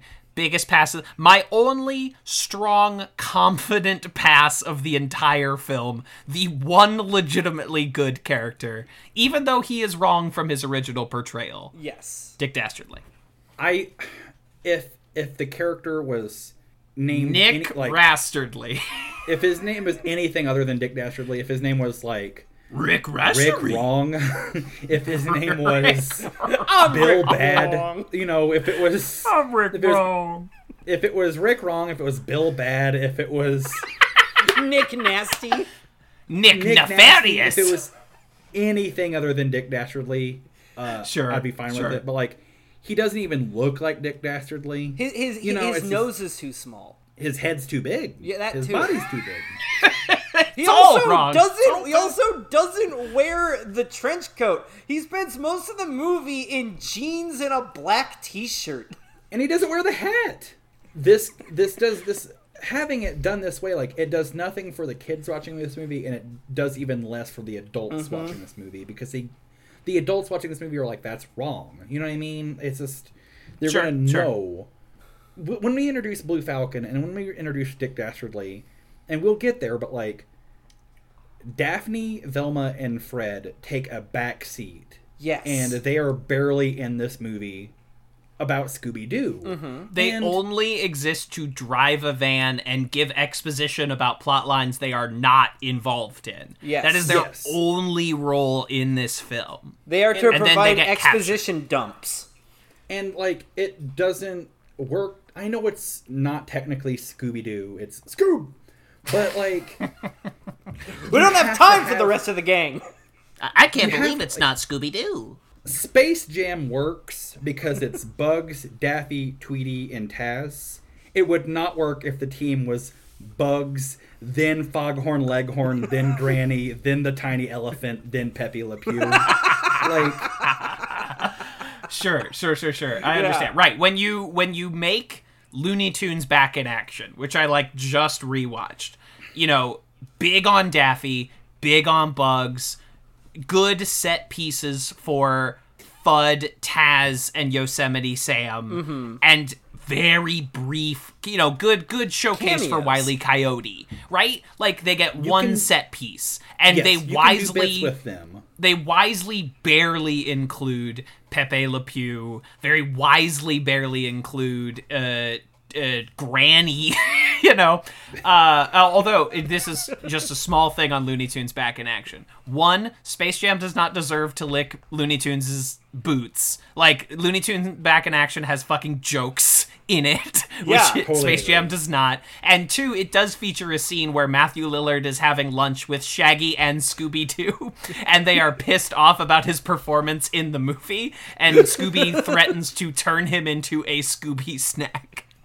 So, uh, uh, very good film, Looney Tunes back in action. Check it out. It's on Netflix. I, I, Joe, Joe Dante like knows what he's doing with that movie. Joe Dante knows what he's doing. Fucking Gremlins, Small Soldiers, Looney Tunes, man knows what he's doing. It's weird how the guy who's best friends with Chuck Jones knows how to make a Looney Tunes movie. Um, so I'm sorry, we segue away. Also, Brendan Fraser plays Brendan Fraser's disgruntled stunt double. That's so fucking good. It's so good. It's that Ocean's 12 shit that I love. Um, he he play the Brent Meister does his own stunts, so we follow Brendan Fraser's disgruntled stunt double. Anyway, Scoop, Scoop. Yeah, Scoop. Scoop. Ba- back Scoop. Okay, so this is where we get the actual like plot, like the story of Scoob, which Yes, is the worst fucking thing they could have done, which is something serious and important. It's, a serious and serious MacGuffin hunt, and starring it's That you don't even see the MacGuffins. You don't see them till the end. and it's all tied into real life. right. Scooby is a Scooby is a descendant of Alexander the Great's dog. Whenever I heard about this in a text from my friend Justin, I thought he was playing a goofum. It is a real thing in a movie. It's like a parody of what you would do if you were overwriting a movie and they do it in real life. Yeah, no, it, it- it's the example. It's a textbook example of a bad producer's note. It's something All right, boys. they heard their kid talk about in history class, and they want to feel like they're contributing to the project. All right, boys, And real quick, real ahead. quick. They, the the descendant the the genealogical line that Scooby Doo follows is that of Alexander the Great's dog. Yes. This movie is the first time I have ever heard of this dog. No, me right too. now, the It's three like right It's not a right famous now- dog. yeah, right now the three of us. Let's come up with some f- actual famous dogs Scooby Doo could be a descendant of. All right, Hound of the Baskervilles. Um, fucking. Laika. Uh, the dog Bal- in space. Laika. Okay, uh, no. How about the first Balto. dog that was ever man's best friend, and we have Captain Caveman tell you this? Right. Yeah, you could you could do a prehistoric dog. You could do there's so there are so many famous dogs in stories and in real life that you could make a fucking movie about Scooby Doo being descendant if you must. If you must make Scooby Doo the descendant of a famous dog, at least pick one that anyone has ever No, no, heard here's of. also the problem, And- though. There aren't any famous dogs. there aren't. There just aren't. They don't matter to history. But if you are going to do that, like Make him the descendant of no. One does Cerberus. Checkers, Nixon's dog, and no one wants to oh make. Scooby-Doo is Checkers' descendant. Scooby-Doo. And that's where they get the money from, Nixon. Ah, God, it's, it's You remind No, me no, of no, my guys, precious Nix- dog, No, the thing. Dick Dastardly is Nixon's descendant. I don't care if you guys heard it or not. Instead of a Hellgate, it's a Watergate. Have it be Nixon's dog. Thank you. also, if you're going to do the thing where Scooby is a famous descendant, do the stupid fucking thing where you see like a cave painting of a guy and a dog that looks just like Scooby. Yes. Do Washington crossing the Delaware with a dog that looks like Scooby in the boat. Or, a hieroglyphic or that looks it- like yeah. Scooby Doo. do do a do it just it's a just a brief like 30 second montage dogs throughout history and they all look like scooby-doo mm-hmm. just do that that's all it's gonna be but they just say like oh he's he's alexander the great's d- descendant he's alexander the great's dog's descendant it's like come on like It's it's stop. the dumbest thing I've ever heard in my a- entire And life. it's it's the it's just so it's so complicated. They didn't have to, and not just that. It's Alexander the Great had a treasure in hell that only he and his dog could Yes, access with their paw prints and the three very real skulls of Cerberus. Justin, it is a it's a standard boilerplate plot line. We've heard it a hundred times. Alexander the Great and his trusty dog buried a treasure in the Greek hell, which is real, which is guarded by the ghost of Cerberus, that can only be summoned by the three skulls of Cerberus being united, and only the best friendship between a man and a dog can both open and close the gate to hell. We've heard This it a- hundred times. this isn't a scooby-doo movie And Boy meets If- girl, girl. Boy loses girl. Boy finds three skulls of Cerberus. Boy finds dog. well, no, no, it's it's in Save the Cat. It's one of the ten basic plot lines. It's save the. It's it's it's a second. It's a sequel to Save the Cat. Save the cat's three skulls.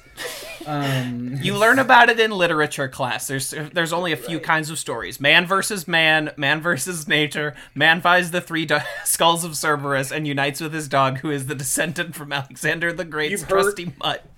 you heard of Joseph Campbell's ma- uh, Hero of a Thousand Faces? How about Dog of Three Heads? Um, it's just so wrong. It's so wrong. And and no, and, and Vern, where do they find one of the skulls? What is the one? In an amusement park. no, oh no, no, the other location. the other location. No, the amusement park is so much. It must be discussed that one of the locations is amusement park. Oh, it must. It is it solely so they can have an arcade full of Hanna Barbera no, no, it- references? it's because they have to justify putting this movie 3D in theaters, but the theaters aren't open, but they have to show the scene anyway. But also, I will say, to this movie's credit, and this is one of the few times I will say something to this movie's credit, an abandoned amusement park is a very great second location for a Scooby Doo thing. Oh, it's Right. perfect. if you were doing Um, it's the a second level Scooby of Doo the Scooby Doo video game for Super Nintendo. I'm I'm sure it happens. I can't. It's been a long time since I've seen the the James Gunn Scooby Doo's. I know what's in one of those. Like it's the a first great, like- movie takes place at a haunted amusement park, Spooky Island, run by it's- it's Mr. a- Nefarious. it's great if you've already done a spooky mansion, which this movie kind of did. Like you do abandoned amusement park, second, Amusement park that's- and or circus. or circus. Yes, I mean Uh-huh. they they because they blur together very well. And the third being some sort of mining or Um, Yes. western Yes. town, a ghost Yes. town. Yes, ghost town and or ship. Yeah. Yes, Huh. it's it's there's a whenever they arrive at the abandoned amusement park, there's a brief just like final beat on a heart monitor of a dying person where it feels like Scooby Doo. It's just the last beep, just that's it. And then after that it's it's flatline for the rest of the movie. Mm-hmm. I can't I know the the third skull is in the the se- sequence of the films like climax, but I can't remember the first skull. No, well, no. The first skull He is in the it. Gobi Desert, and it happens off screen.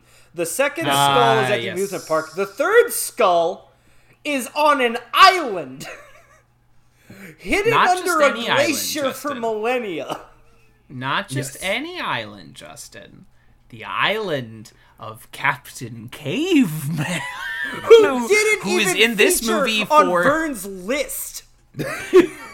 he Captain Caveman is in the wacky races uh ephemera. Is he not? Does No, he that's not lump No, under that's that? not Captain Caveman. That's just other caveman with the exact Yes. same look and voice Oh. of him. They're n- Captain Caveman and the Teen Angels is a completely different franchise. the Teen Angels. Oh yeah, oh yeah. The, Are they know a fucking no, the, biker? no, gang? no, the black woman who's um the Blue Falcon pilot. She's one of the Teen Angels, but she's also one of the like three black people in the entire Hanna Barbera canon.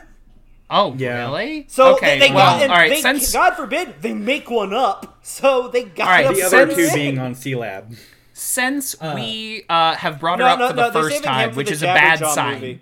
All right, since we have brought Oh, her up right. for the first time, uh, and that's a bad sign for how this is going to go. Uh, Kiersey Clemons as Dee Dee Sykes. Fail? What? What's there? To, This nothing. is just like it's there's just nothing. fine. we're doing like, the- she's if fine. we're doing they the don't give her anything if- to do.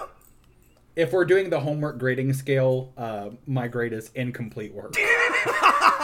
They don't give her anything to do. She like only exists to be in another movie. She's the character that's ignored and then at the end she gets to be the superhero because she was right all along. In this Mm-hmm. movie, she's right all along and then you don't see her for like the last 30 minutes of the movie because they like forgot Yeah. to animate her. She's just not there.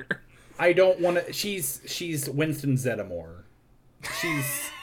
She She's- I mean, barely I- counts as a Ghostbuster. I hate saying this, and it sounds like so bad, but unfortunately, that's what this is. What she is. She's this movie's diversity hire. And, and it sucks. It sucks. Like they couldn't sucks. make It sucks. they couldn't make one of the main gang a person of color. Like they did it for Velma. but that's Barely. it. Yeah, barely. She Vel- yeah. incredible once, and Yeah, that's and the she is check voiced box. by Gina Rodriguez uh, from uh, Jane the Virgin and Annihilation, who I guess you know now we've brought it up. It's soft pass. soft pass. Yeah, they don't give her much to do. It's fine. it's it's it's a there's an opportunity i guess maybe not with daphne unless you're talking about the 13 ghosts of scooby-doo but like there's three opportunities for like a strong female character which is really you know it's important to have and they Yeah. they botch every single one of them Yes. yeah. i i'm, I'm a big velma stan but We love Velma. movies Mm-hmm. this movie's velma like does nothing for me like Sure. ba- she passes but like The movie doesn't care about her. the movie does not care about her. The movie does not care about her. At all. The movie does Um, not care about majority of the characters in this movie. No. Um, and we did skip over him earlier. Uh, Ken Jeong as Dynomutt. Fine, serviceable. He's meant to be an old fuddy duddy that you're not supposed to like. And guess what? I didn't Yeah. like him. Soft serviceable, pass. but serviceable, but the same thing I said about Dick Dastardly. It's Not- nothing like Dynomutt. Yeah. it's not Dynomutt. It's yeah. if if its name was Robo Dog, it'd be fine. But it's not. If he was Goddard from Jimmy Neutron, yes. Or I no, e- uh, even if they wanted to deviate from what Dynomutt was, at least make him more interesting than just like a surrogate dad. Like if they want to make him be a fuddy duddy, then let him lean into being an annoying fuddy duddy who says like obnoxious science jargon. do some stupid thing where like make a joke about iPhones updating and do a thing where it's like Dynomutt's update in the first half of the movie he's he's actually Dynomutt as we all know he's a stupid dog Yeah. and then he gets the iPhone update and then it becomes a super serious badass Yeah, dog. with rocket Just do launchers. just you know he gets the he gets the he gets Data's emotion chip just do something Yeah. but like instead he's just this like vanilla white meat just like annoyed dog and it doesn't work because it's not it's not the I, I the dynamite that we know and know because we don't know and love him. Yeah. um so they go to an, am- an amusement park. It's it's just it's a it's for an action beat. Yeah. it's just you know like they're bowling pin robots chasing them around. There's as kevin mentioned earlier uh, three or four hours ago there's a bunch of uh, arcade machines that have like one says laugh olympics on Yeah. it one says There's a Hex food. Girls Yeah. poster. A- a- and that's when Uh, it get you know- the that's when it get views for Screen Prism when they inevitably do their video in a month. Yes, exactly. Um, top, they were top uh, references you didn't re- uh, re- recognize Yeah. from Scoob or what yeah, you you only put these Easter eggs in the movie because then you get weeks of free publicity from YouTube and and movie news sites that are like, here's every Easter egg in Scoob, Mm-hmm. and and that's all this is. That's why they're in every movie now. It's all for this free publicity Yes. chain. You and why gotta wouldn't fill you out- do it? You gotta fill out that crazy connections tab on IMDb. You got to. You Um, got to. Uh, at some point, and I, I feel like I'm missing a big portion of this, but I could be wrong, so correct me. But at some point, Shaggy and Scooby become like they join the Blue Falcon gang and become superheroes or something. no, uh, and Scoob, Scoob, Scoob does because he's important. Scoob does. Scoo- by 'Cause he's dint important. of his quote and, quote and quote destiny. It's his destiny word. because It's the Alexander the, Scooby cousin. Doo movie has Scoob's destiny as an important. Hmm.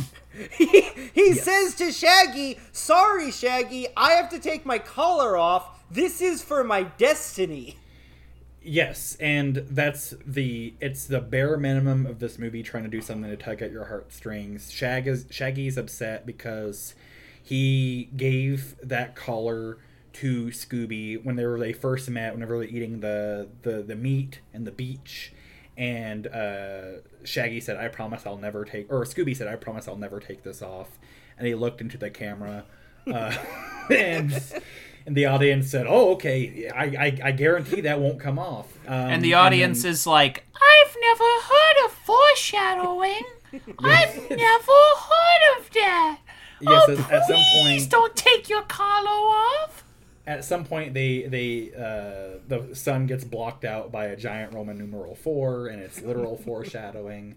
Um, it's just the audience for this movie, which was, you know, after Trolls World Tour made fucking hand over fist money on the direct video market from parents that are like, please God, anything, anything to keep them busy. Um, this this movie was four year olds that their parents were tired of hearing, Yes. so they just parked them in front of the screen.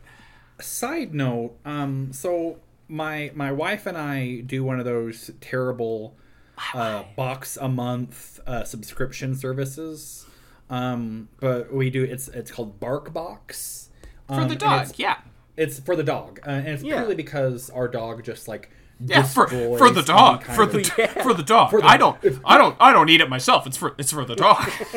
i mean i to be fair i couldn't believe it wasn't vegan um, now there but- are nummy treats in there, but they're they're for the dog. They're not. Yes. I, um, our dog destroys everything that we get her, and it's just like, it's just more economically feasible to pay twenty bucks a month to have like six uh, stuffed animals sent to our house instead of paying twelve dollars to get one stuffed animal a month. No, Um, it checks out. That it's Yeah. there's Uh, nothing wrong with it. I use I use uh, uh I have HelloFresh. Like there's those services exist for a reason. They're nice. Some of them are not all of them are petty cash grabs. We've been doing BarkBox for a year. We have never had a BarkBox arrive on time. We've oh We've never no. had a BarkBox arrive anywhere close to whenever the email from BarkBox said we would get it. There's been times where BarkBox said your BarkBox is on the way, and we never did get one. Um, it's unfortunately it's economically feasible, but and I hope you're listening, folks. Bad BarkBox is a bad company. We've had exactly one BarkBox arrive on time when it said it was going to, and that was this month, and it was a promotional tie-in box for the movie Scoob. and what's hilarious and sad about this Scoob Bark box, it comes with a stuffed Scooby Doo for her, my dog, to chew on. It comes with a stuffed mystery machine for her. to chew on. Wring that dog's neck. Of course, the, the the treats are Scooby snacks. Yeah. But what's uh, what's hilarious about this bark box is the promotional packaging all over it says Scoob available only in theaters May fifteenth. You spoke too soon. and if I, I, I- I can't. On in a way, like that's my review of this movie. uh, but, um, that's uh, that's just a, a fun little aside. If you want to check out my Instagram and watch my dog just destroy the mystery machine, it's, it's, a, it's a good time. Um, It's cathartic. so it's very cathartic. Um, so Shaggy and Scooby have their um.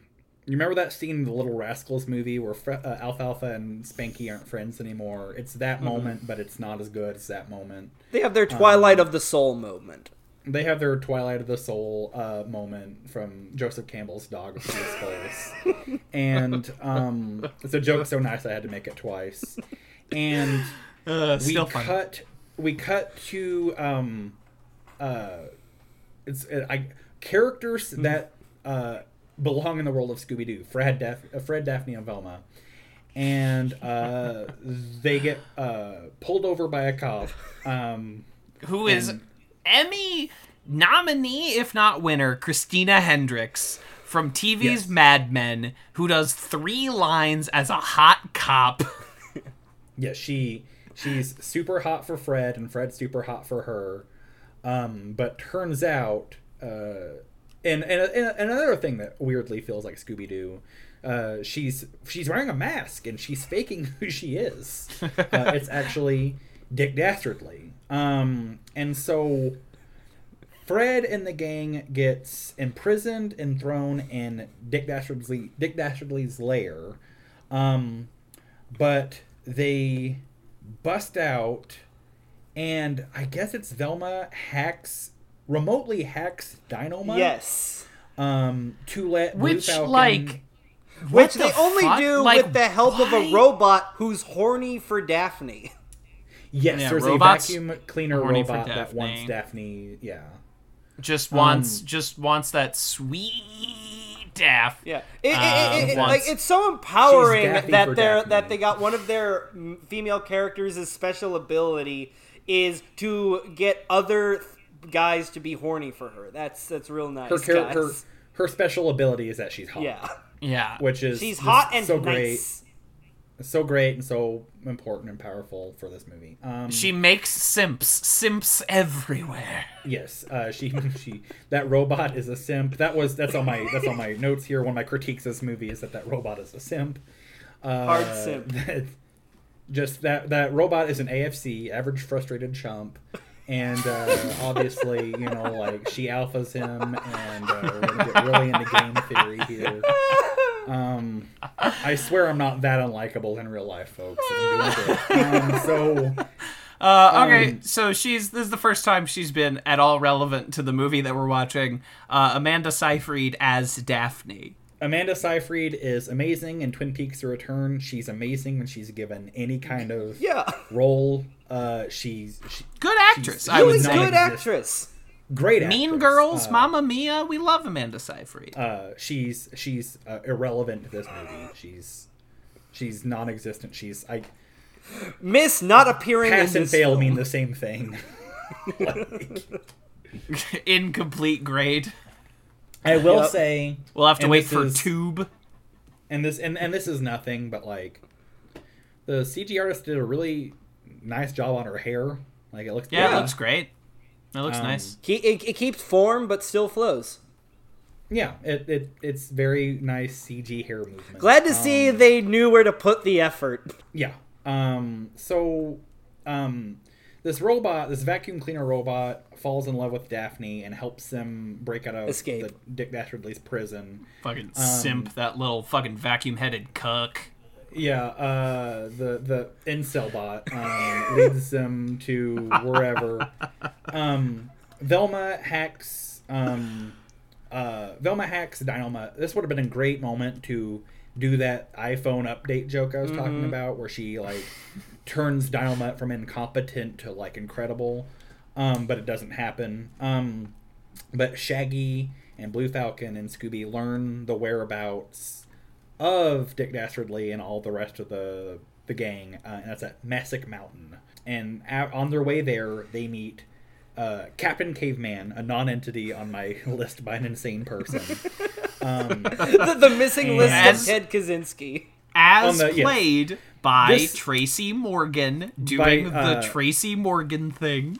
It's Tracy Morgan. Uh, thank you, uh, Justin. You reminded me of a joke I wanted to make earlier, but like this list of Hanna Barbera properties is the same in like the old anarchist cookbook, where like if there's any crime committed in like my town, I'm automatically a suspect.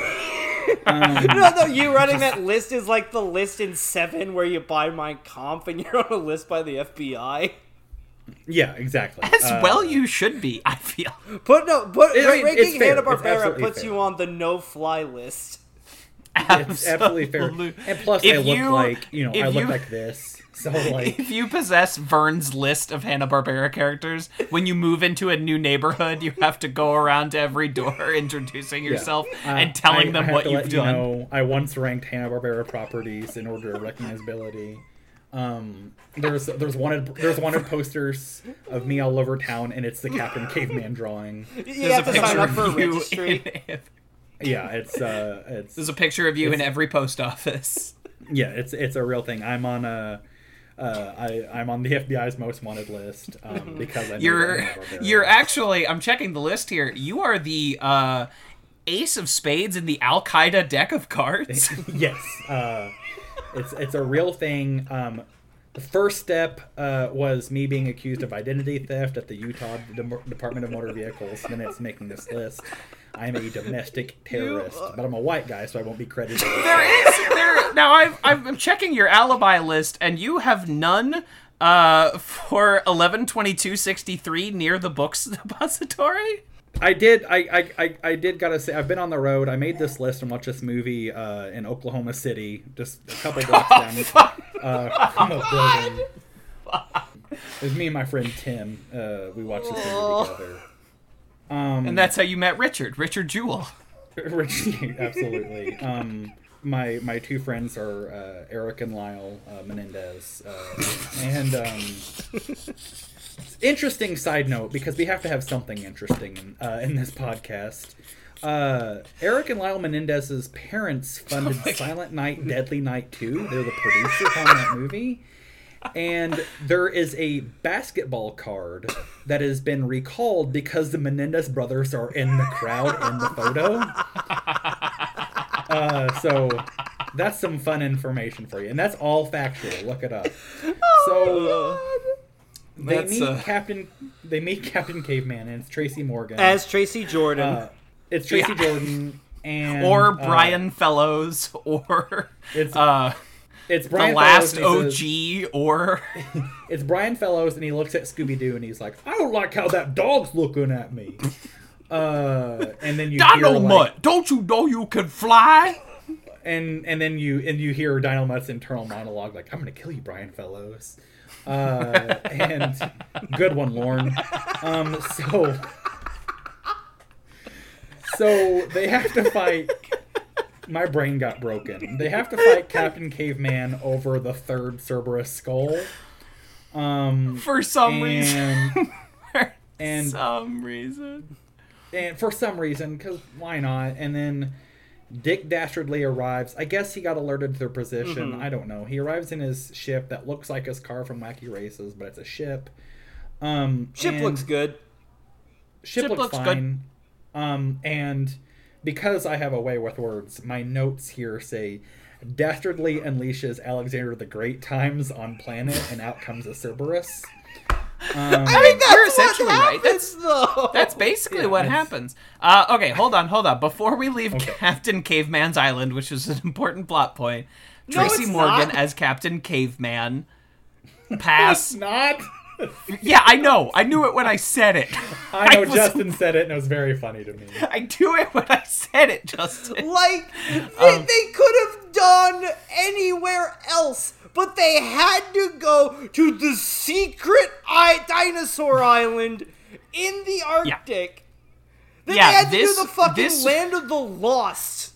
Yeah, this movie uh, and God. Aquaman actually have the same end of second act turn where they're on the fucking secret Arctic island of dinosaurs.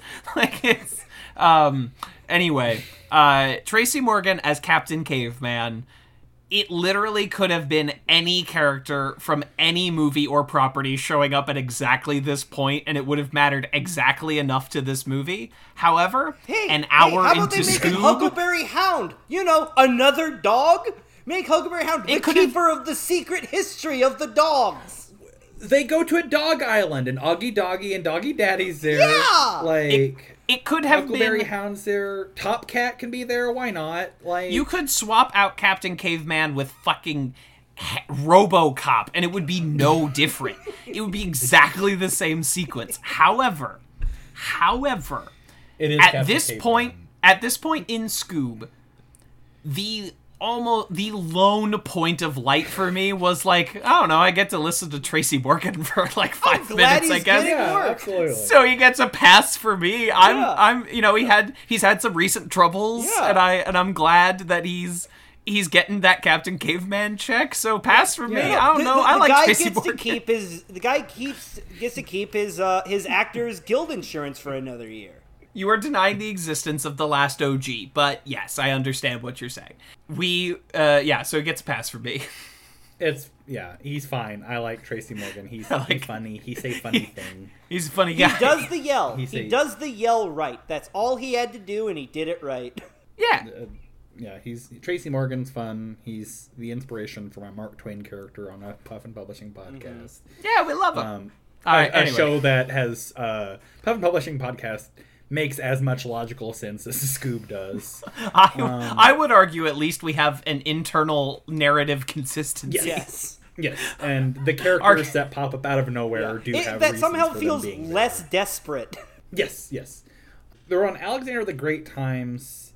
Yeah, they go to the Parthenon or whatever, and they unleash Yeah, like- Alexander the Great times because, all right, this is how your Scooby Doo movie ends. This Fine, is your Yeah, big climax. okay.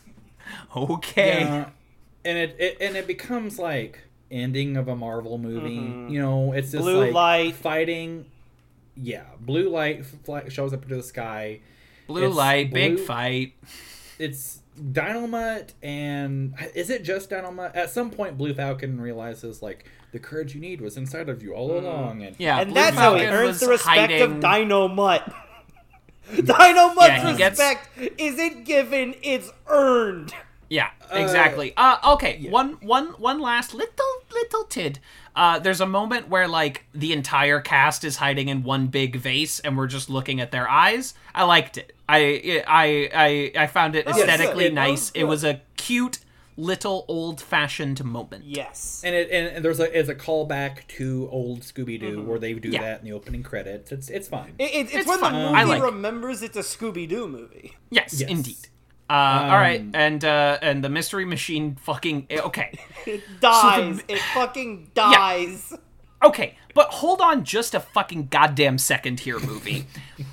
the mystery machine plummets out of the sky, and there is a huge explosion that is the mystery machine, and everyone inside it is fine. It's. You know how in fucking Grand Theft Auto, when your car explodes and you die? And they Like, don't they even, didn't even do, do the- you know the cartoon where e- thing where everyone's just covered in soot and someone's hair Yeah. is sizzling. they didn't do that. They didn't do the thing of like, oh, we got out just in time. We're over here, actually. Mm-hmm. They didn't do any of that. Everyone is inside the exploded van and they are fine. they didn't do the thing where like the van lands and it comes out unscathed and they all step out and they're like wow we're surprised and they're a good distance from it and then it explodes No. you know they didn't do right. like they didn't they didn't do- apply any like cartoon logic to this cartoon They didn't, um, you know, land the mystery machine and all their teeth are piano keys. Yeah. They didn't get Yeah. flattened until they were just a puddle with little shoes walking around. Yeah they didn't Like- turn into accordions. Yeah they it's just uh they, just, they just explode. Like this is this is what it is. Um And then Blue they Falcon actually- earns Dynomutt's respect, and fucking And- nuclear bombs go off in his eyes, and a tank And- shows up on his arm. And Fred, Daphne, and Velma in universe die, uh, and there's a post-credit sequence where we're at their funerals, and it's it's a cast of Hanna Barbera Everyone over their shows up for the funeral. Uh, and it's uh, yeah, it's and it, it's it's a very traumatic thing. Um, uh, but no, they they come out and they're fine. Um, uh, Fred mourns the death of his van, which was, of course, a character trait that had been well established up to this point. Um, yeah, and they do that stupid thing where like he decides he's going to fight um, Cerberus. Cerberus, and his and his and his hero moment is like instead of him donning a cape, it's him putting on an ascot. It, which is the exact same character beat from Scooby Doo 2 Monsters Unleashed. yes, it is. um, but And also he they picks don't up the, establish. the hubcap and wields it like a shield. You know, and, but Like, like a Spartan. but they don't do the thing where it's like they don't do the thing where it's like uh, someone teases him about having wearing an, an ascot earlier in the movie and he takes it off. It's like if you if this was your first introduction to Scooby Doo, you wouldn't get it at all. No. It's just you know, and it's and it's that's why I think they should have leaned into this kitschy aesthetic. You know, like Yeah. have the thing where they're trapped in the '60s in personalities, but the world around them has changed, and Yeah. the movie like because we have Blue Well, Falcon. no, learning they already did that. It was Scooby Doo, the first movie. yes. It's where they realize they're out of date, so they all leave and come back and they're all modern. they're all Yeah. 2000s now, and they're played by the fucking icons of late 90s horror cinema. There's fucking Matthew Lillard and Gellar, Freddie Matthew Prince Jr. Lillard. and Sarah Michelle Gellar. Uh, I guess not Linda, but you know, it's enough. It's, She still worked a lot. Oh, Linda works. All right, Linda's still working. All right, and I Oh, yeah. this is a pro Linda Cardellini fucking podcast.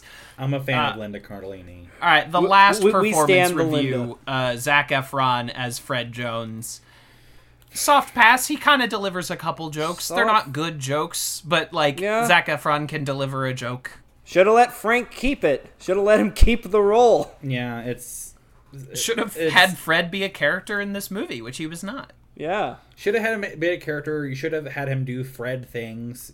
have him say like, "Let's build a trap." You know, just do something. Yeah. that All right, did. gang. At one point, just have Fred divide up the gang. Like, Yeah.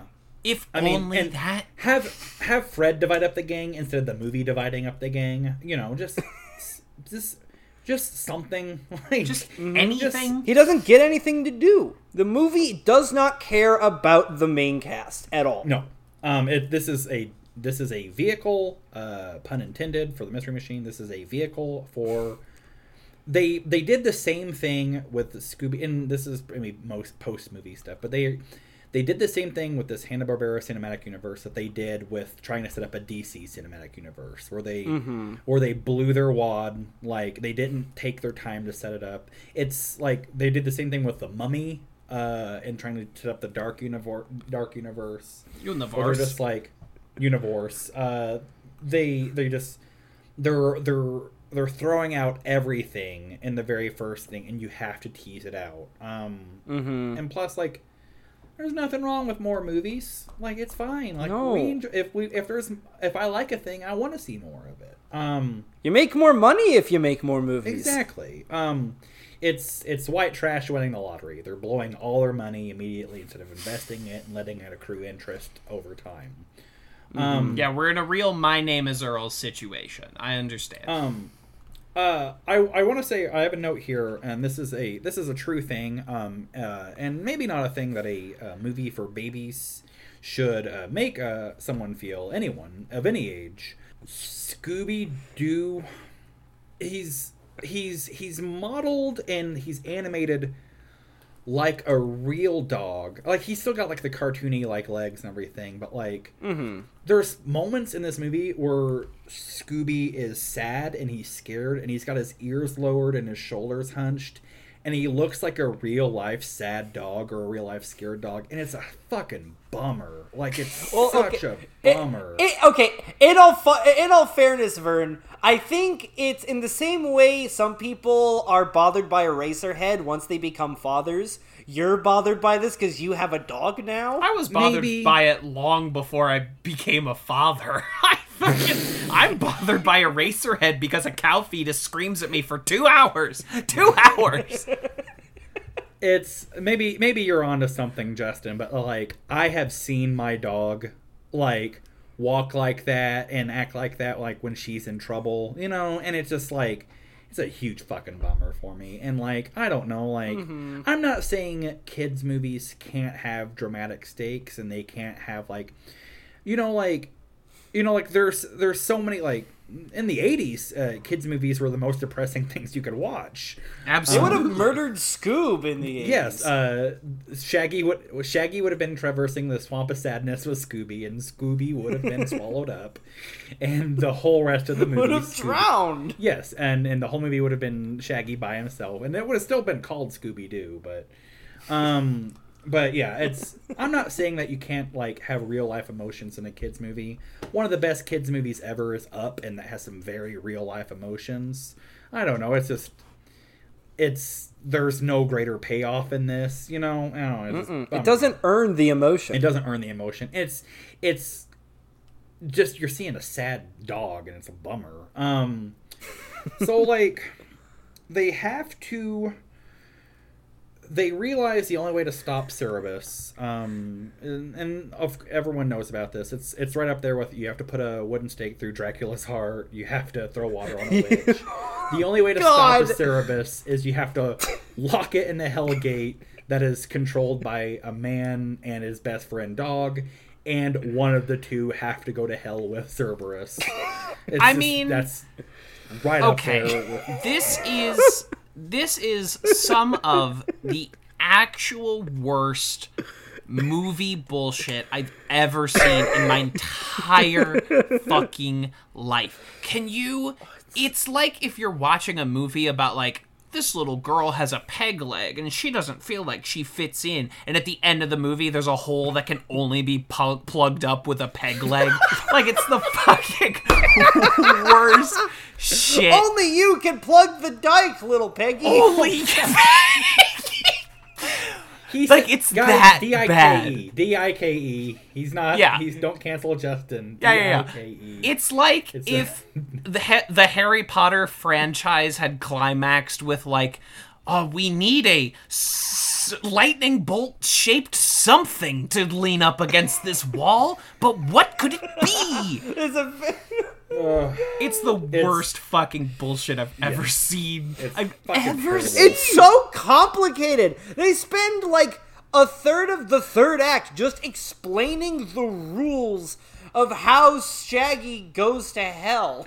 in a Scooby Doo movie, the sacrifice should be like, "Sorry, Shaggy, you, you can't eat that pastrami sandwich. It shouldn't be you have to fucking die." You have to go to hell after. Not only do you have to die, but you get have to away. go to okay, hell. ho- hold on, hold on, real quick, hold on. One last performance review. One last performance review. Cerberus. Billy West as Muttley. Oh. Pass fail. Oh Jesus, he gr- Oh, razza yes. frazzas four So they- times. sure. Let's yes. So Dick Dastardly, uh, he tried to get into the Hellgate the same way that Shaggy and Scooby Doo, uh, Mm-hmm. Scooby Doo do, ha ha ha. Um, oh, and but because Muttley is not a descendant of Alexander the Great, and this happens all the fucking time. I hate when this happens. You know when you because go to Muttley the wasn't a descendant of Alexander the Great's dog, he got stuck in the Hellgate. It's what You know happened when- with our last dog before we got the one we have now. You know when you're going to Walgreens with your pooch and you walk in with your dog and you grab your you grab your accoutrement and you try to leave, but your dog can't leave because he's not descended from Alexander. Turns out the Great. Walgreens is a Hellgate. Yeah, it's the Walgreens says service dogs and descendants of Alexander the Great's dogs allowed. Um, but yeah, Muttley is trapped in this hellgate, and like I guess he's just been eating gold to survive for however long. And Dick Dastardly reconnects with Muttley, and Muttley is like. It, it, it makes you think that Muttley's gonna like ah I got you I'm gonna play a trick on you but no they're they're friends because I guess dog's a man's best friend whatever um so like But that's no, that's the thing. Dick and Muttley like each other. They're still, ba- but they still just treat each other badly. That's true. Um, so that's I guess that's accurate. But yes, um, Dick Dastardly this whole movie hasn't had Muttley, which is like you know like let's just make a movie with Mario where he's not wearing his fucking hat or overalls. Um, Well, no, oh, okay. the scene where they show Dick Dastardly sending Muttley into hell is actually good because Dick Dastardly acts like it was a noble sacrifice when he literally just shoves Muttley into the like through the gate. yes, uh, Yeah, he was- does a bit where he's funny. It, he does a bit where he's the way he's describing it makes it sound like a sacrifice, but it's played over footage of him just being Yeah. like, "Get the fuck out of here, dog! Go get my gold." um, uh, Billy West is Muttley. You know, it sounded just like Muttley. It looked like Muttley. Was just pass. Uh, Yeah. Biggest biggest pass of the whole movie. Pass. A plus. They nailed Muttley. They fucking nailed Muttley. It is the most. It is the most Muttley you'll ever like. It's it's a that's hard. that's Muttley some right uncut mutt. It's uncut, unmut, uh, uh, unmut gems. It's just it's, it's perfect Muttley. So they uh yeah they encounter Muttley and Muttley um uh runs away with gold with Dick Dastardly. Shaggy gets damned to hell and uh and then he's sent back. yes All right. because Guys, sacrifices I- mean nothing. Yeah, I okay. So you can do the I heroically sacrificed myself, but actually I'm okay thing. It's annoying, but you can do it. And most movies nowadays that feature this heroic sacrifice ending do some version of that. You know, Because we don't need stakes. What are stakes? It's not right? important. Because the you know the Avengers. No, we can't let this character die. We have three sequels planned. Right. So, uh, recent examples, you know, Tony Stark flies the nuke into the wormhole at the end of the Avengers, but he falls back out. He's fine. It mattered that he wanted to sacrifice himself. Uh, Guardians. Superman and Man of in uh, Batman versus Superman. Um, yeah, but he is dead at the end of that movie. Oh, Uh, well, that's true. No, they just bring him back yeah, to life. yeah, but at the very end of that movie, you see dirt rising off the coffin, so like you know, yeah. It's even though he's still dead, so that doesn't make any sense. Whatever. Um, it's it's you know, showing that he's gonna. Guardians, Guardians 1, Groot sacrifices himself, and they get a new Groot, but the old Groot is dead. Like, the new Groot has none of old Groot's memories. This is a new Groot. Uh, the This Goosebumps the- movie, that is great. Uh, Except I- for the ending. Except for the ending where the girl who sacrificed herself comes back for no reason. No And reason. It's so frustrating because that whole movie is the main character trying to get over the very real death of his very real father. And they could have done so much there with the import like accepting loss and just because you physically lose someone doesn't mean they're gone forever. It could have been mm-hmm. so good for children, especially in this like uncertain world that we live in, and not uncertain because of uh, a virus, but uncertain because this is that's how it is. Nothing is guaranteed. But at the end of Goose, Goose Goosebumps, they have their cake and eat it too. And like, ah, the the girl who sacrificed her, she's back. Your the death of your dad means nothing. It's fine. It's um, it's why Star Trek Into Darkness sucks compared to Star Trek Wrath of Khan because it even though Spock comes back in Star Trek 3 The Search of Spock Search for Spock his death means something in Wrath of Khan. It was how many years between movies? it was uh m- more than one it was several years between the two and then and and they try to do the same thing in Into Darkness but they reverse it and it's Captain Kirk who killed uh, who di- sacrifices himself but they bring him back 10 minutes later and Yeah. so it doesn't Uh, it doesn't fucking- matter Rise of Skywalker, C3PO erases his memory and he it's erased for exactly the wrong amount of time because you can either do it right away or at the end of the movie, but they do it Mm-hmm. 10 minutes later for no reason in the middle of the movie. And so It's- anyway, all this to say that Shaggy is in fact not damned to hell for eternity for no reason. There isn't one. He's, He's- just He's not. been- he was damned to hell for about a minute and a half And then he just gets kicked out. And then they're And like, it- why they- would Alexander the Great want to hurt someone like this? there must be a back door out of hell. And instead of Scoob Two Tube being a the the you know The search for Shaggy. Scooby's Shaggy. Inferno or something, the search for Shaggy, uh, they, he's just back. He's fine. It's the uh the old like uh Orpheus and Eurydice, uh, Eurydice like thing where Scooby has to go to hell and find Shaggy because Shaggy eats But he better can't than look anyone at him. else in hell, and Yeah, Scooby you can't, can't- but- turn around and look, or else Shaggy will turn to stone. Um, I'd watch that movie. Um, I'd watch Yeah. myself getting hit in the nuts with a hammer over watching this movie. Um, This movie was five dollars more expensive to buy, and I almost did it. I'm so glad I did not, so I don't just like have this sitting on my PS4 for eternity. I, you know, same. I, Until I the contemplated death it, of the but- universe. Yeah. Um, and it's a bummer because we missed it on the bonus features, but who Oh cares? damn! Um, um, so Oh damn, we're gonna miss Scooby's dance party or whatever they were gonna pull together. Scooby Idol. Scooby Scoob Idol, um, which appropriately, well, no, it's called like it's the Scoob, but it's just the voice. Oh, I see. oh yeah, it's uh, yeah, it's uh, It's the and- Masked Singer because they have Ken Jeong already. Yeah, yeah, yeah. It's whatever. See, that would have worked though, because all the monsters wear masks. Right, and you you unmask the Miner 49er, and it's Shakira or whatever. and I would have won that too if it weren't for been you great. meddling judges. Uh, um, I hope it was worth two hours of podcast for that joke because I think it was. It's uh, think it's it that's so great if they do the that's fucking funny as hell. They do the masked singer, but it's all like what they think are ghosts, and they take the mask off. It's old man McGillicuddy. And, uh, Cheech Marin. yeah, it's, and, uh, it's, it's well, you should have I- I known would- because the deep sea ghost was singing Mexican Americans only want to get into gang fights, and you're like, oh, I know that's that's Cheech Marin. before it before coming to the stage, I was born in East LA, and the the uh, the shows the judges and they're like, I think it's Tommy Chong, and it's just they they're latching on to every part of the monologue that's used to give hints as to who he is. That is not a hint. you know, and it's the like, the creeper so came close. out with a four foot doobie. I think it's Tommy. Yeah, exactly. It's like the creeper. Yeah, the creeper came out with a four foot doobie. Obviously, the hint is doobie, and they're like, "Creeper, it's Kevin Spacey," and it's just like, yeah. Uh, and I I would watch The Masked Singer with Scooby Doo. That would be hilarious. That's a really funny sketch idea.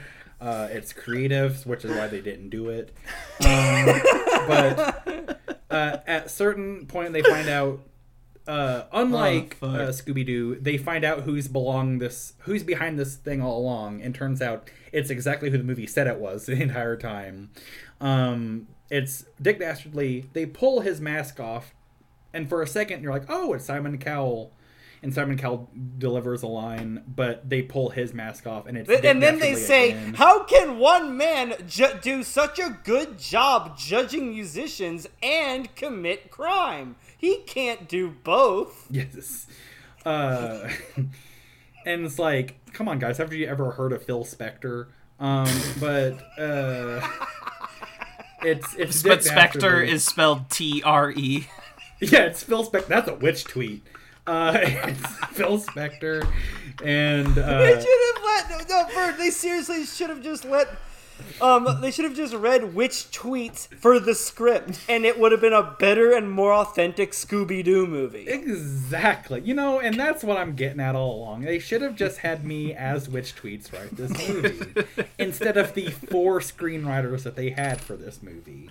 Um, Oh, and I bet you two of them have ampersands and one has the word and. Oh, let me check that ding, fucking ding, billing. ding, ding, ding.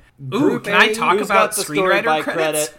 Group of tay, a group of two with an ampersand, the word and, and then another group of two with an ampersand. Ooh, all right. Can I talk about what that means? Can I talk about what that means? Have at it, bud. All right. So the way that writers' uh, uh, credits are done up in movies, and the Writers Guild is notoriously very difficult to determine why they bill things the way they do. uh, where you can, where all the screenplay nominees last year had screenplay by or adapted by and Greta Gerwig's was screen story by um it's very confusing but if you ever see two writers credits joined by an ampersand. That means those two people ostensibly wrote a draft of the script together. And that draft of the script was turned in reviewed by the WGA and determined. But if you see the word and, that means those two people did not work in conjunction with one another. So it's like a PEMDAS system, uh, where ampersands are parentheses around writers' names, and the word and is an is a, a separate item. Um, So, so to put this for like to put this in like simple terms, if Kevin and I were to write a script for Scooby Doo together and submit it, it would say Kevin Lanigan ampersand Vern Tooley. But if that script was then handed over for to Justin and Justin were to rewrite it, but all by were still Justin enough- self, all alone. all by Justin Yes. himself, and there were still enough elements that it kind of feels like Kevin and I's. It the final screenplay credit for the movie would read Kevin Lanigan, ampersand Vern Tooley, the word and Justin Gurmaroff. Right, and these credits are finicky because if you try to tell me that less than 32 people worked on the script of this movie at any point in time, I will call you a liar. Uh, but the Writers Guild must determine that your draft is significant enough to be credited. Like, you mm-hmm. made enough additions personally that stayed Yeah. through to the final version that you deserve your own separate credit. And so when you're watching the credits of, say, Ant Man 1, and it says Edgar Wright and Joe Cornish with an ampersand, and Paul Rudd and Adam McKay with their own ampersand, you know that those people did not all four work on the script together. So that's a little, you learned something today. And there's and there's little things mm-hmm. like the opening crawl to the original Star Wars movie, the one that was released in 1976 or 1977, the original Star Wars. That opening crawl was written by Brian De Palma, but you do not see his name anywhere in the credits because he did not contribute enough to that script in order to warrant a credit. and they do it Yes. at all the time with like comedies where like Sean Clements uh he wrote additional jokes that were used in the Big Sick, um, but he didn't contribute anything to the story. Um, but and this is only because you don't have to do this, but this happened because someone on that movie's a nice guy. Sean Clements has a special thanks credit in the Big Sick because they used one of his jokes in it.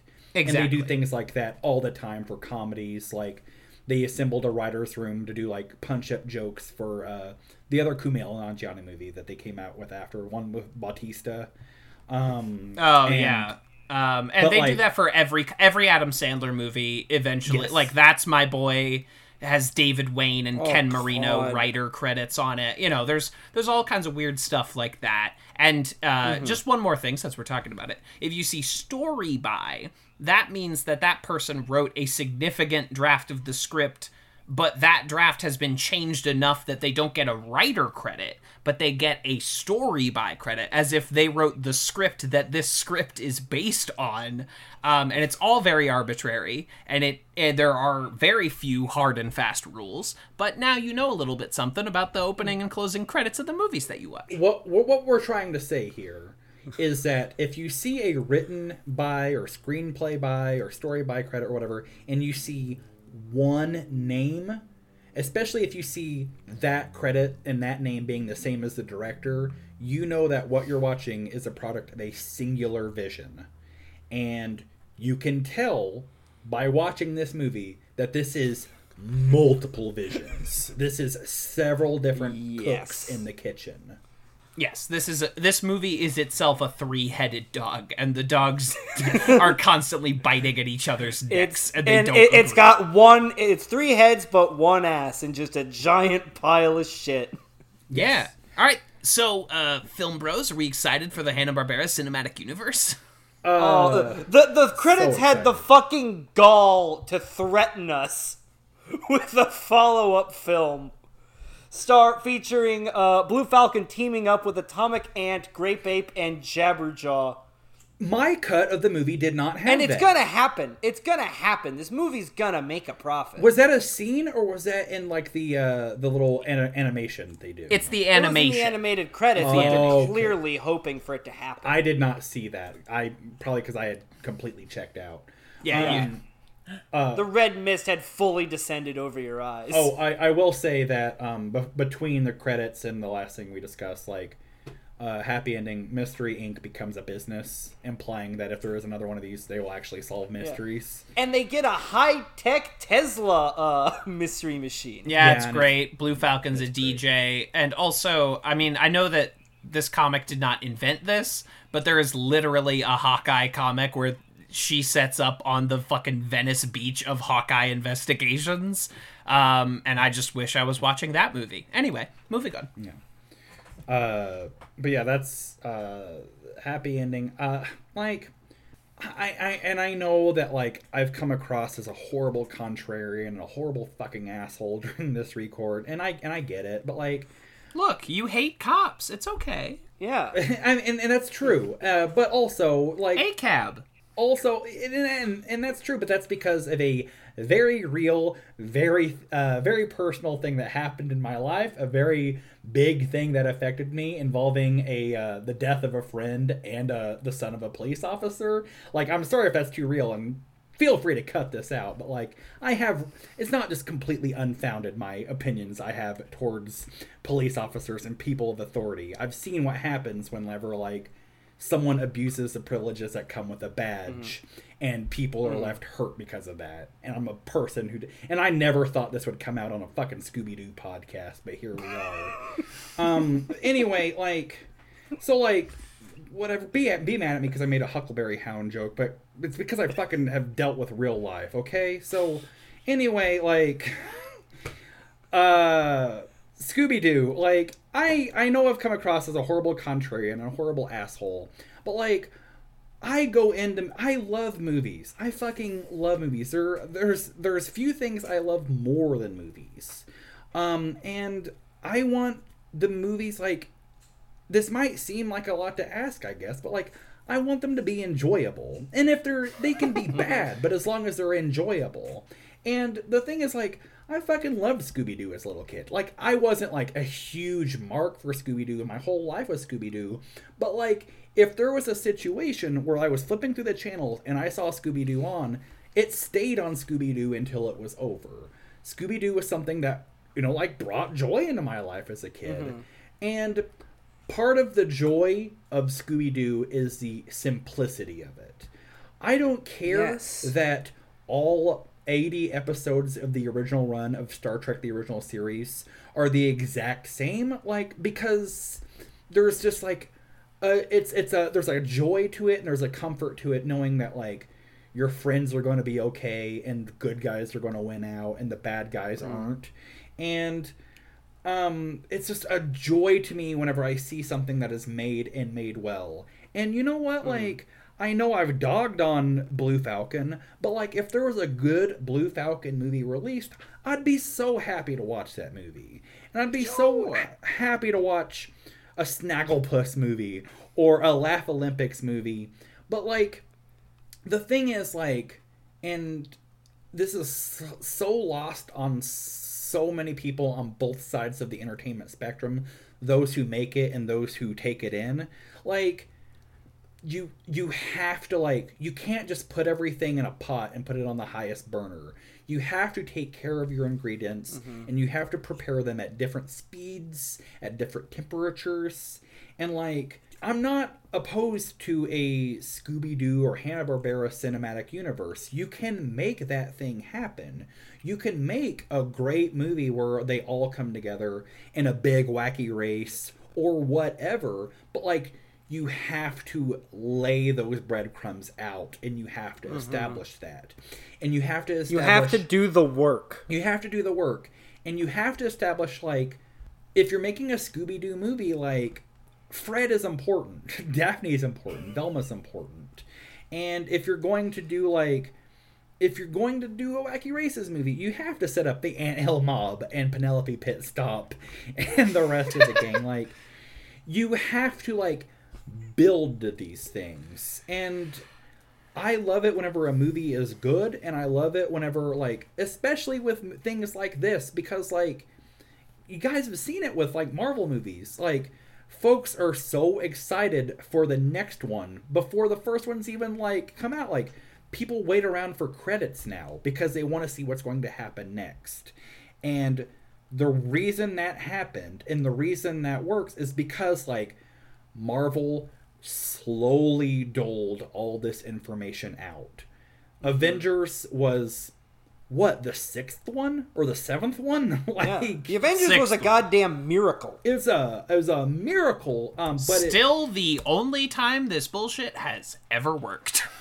absolutely, and it's just like so. Like I know I've come across as a contrarian. I know I've come across as an asshole, but it's just like it's because I'm I'm bummed out. It's because I'm disappointed because like this could have been very good. Like that when they recreate the intro, like that was so much fun. And Scooby Doo can be fun. And like we've you you guys and I have talked about this over text message, but like I said I didn't like th- I liked this less than I liked Sonic the Hedgehog. And my reasoning is because Sonic the Hedgehog at least feels like Sonic. Now I know in Sonic the Hedgehog Sonic has never been good. he's never been good, yeah, and that's part of it. But like, and I know like in real in real life, whatever. Uh, but Sonic like doesn't have emotions or whatever, and he does in the movie, and that doesn't feel right. But like the other component of Sonic's personality is that he's fast, and that movie is fast. Like. Scooby Doo Sure. has had dumb crossovers before. Scooby Doo has went to space. Scooby Doo has been in the Olympics. Scooby Doo has done all this dumb horseshit before, but like it's never been action schlock, and that's what this is. And so it doesn't feel like Scooby Doo. I Uh, get you. I- I, get you. I talked there for a long, long, long time. No, very, no, very you, no. You're like Vern. You are absolutely right. This movie doesn't. We've said it before. This movie doesn't like doesn't sh- like Scoob. It doesn't like Scooby Doo. It doesn't like being Scooby Doo, and that's fine. But it doesn't. But i if it wants to be something else, but it doesn't transmute Scooby Doo into the other thing well. Like, it, like yeah, like yes, Dynomutt doesn't feel like Dynomutt, and but it's even then Woody Woody is now isn't good. yeah, exactly. That, like, that, like, I think that's even even bigger problem is that what they have now is just so banal Yes. and flat. There's no energy, there's no vision to it all. They're not trying to do anything new. They're trying to plug something in so that they can start they can get a ball moving. But rather than, you know, tip the ball and let it go, they're just and build momentum, they're just shoving it down the hill. I really enjoy ice cream, and in some cases, ice cream is better. Like if you change it and transform it into an ice cream cake, but it is mm-hmm. never good when you melt it and you have to drink it, and like they they turn Scooby Doo into like melted ice cream in a bowl. Like it mm-hmm. doesn't work, and like you can change it and make it something better, but like you have to have a certain set of skills and certain set of like whatever. You have to lay down some groundwork in order to turn it into action schlock. And this movie does none of that groundwork. And the foundation isn't there so the whole thing crumbles in on itself They left the pint out overnight and they call it a milkshake. yes yes precisely did Well, we lose kevin No, Oh, there I is. just, um, Okay. you know, y'all seem to have had it handled for a little bit. Uh, I, I, uh, I say, uh, if you enjoyed listening to this, and one, uh, congratulations. We'll know you listened to it. We're gonna leave a secret code here at the end. Uh, so to prove that you're a real fan, that you listened to it, uh, tweet at Greendale3 uh, with the hashtag Scooby Don't, and that's how I'll know that you made it to the, the, end. question of- mark, though. You have to tweet it with the question mark Yes. attached. Yeah, Scooby Don't with a question mark, and that's how I'll know. That's how I'll know that you're a true fan, that you made it to the end of this special bonus episode. Uh, if you enjoyed this, if you enjoyed listening to this, uh, the Sonic the Hedge pod, if you scroll back a little bit in this feed, you can find like seven episodes where we talk about the banal insanity of Sonic the Hedgehog, and it has a very similar en- energy to this. Um, I hope you enjoyed this bonus uh, on the we- feed. And if you didn't, sorry. I don't know, it was free. Fuck off. Like you, you didn't Yeah. pay for this. Like bite me if you didn't. Are we longer are we longer than head Yes, this is longer than the Sonic episode. yeah, we're is about it- we're about 10 15 minutes longer. No, Yeah, I I think think, we we said said everything. It uh, it's bad. It's not good. And it's bad. it's it's it's they messed up simple math and it's it's a, it's frustrating whenever you when you see uh, something that you enjoy and something that you care about just like just goof it so bad they goofed um, it real good. and they and they and they goofed it they goofed uh this they went for scooby but they got goof Wrong dog. Wrong dog. wrong dog Goof. If you if you do like delving into the esoterica of Hanna Barbera, please check out the third arc of Jive Action Nerds, where we do just that. Third arc is not the right number, but you'll figure it out, dear No? listener. Oh, Dear listener. wh- which way? Which was it? It was like six or seven. Um, Oh, was it? Oh, absolutely. Anyway, this has been that, uh, a pod called my lap. Scooby Doo, and uh, maybe if enough of you download this, I'll convince these boys to do the 2000s live action movies with me. i'll watch it i'll Hell, happy yeah. to watch it hey, Much on, better. Scooby Doo films. Um, but until then, right, right, Raggy. Right, right. Zoink, Scoob, like, what'd you do for a Scooby snack? And as always, Matthew Lillard should be the only actor with an Academy Award, and he should have it for the live action Scooby Doo movies. Scooby-Dooby-Doo,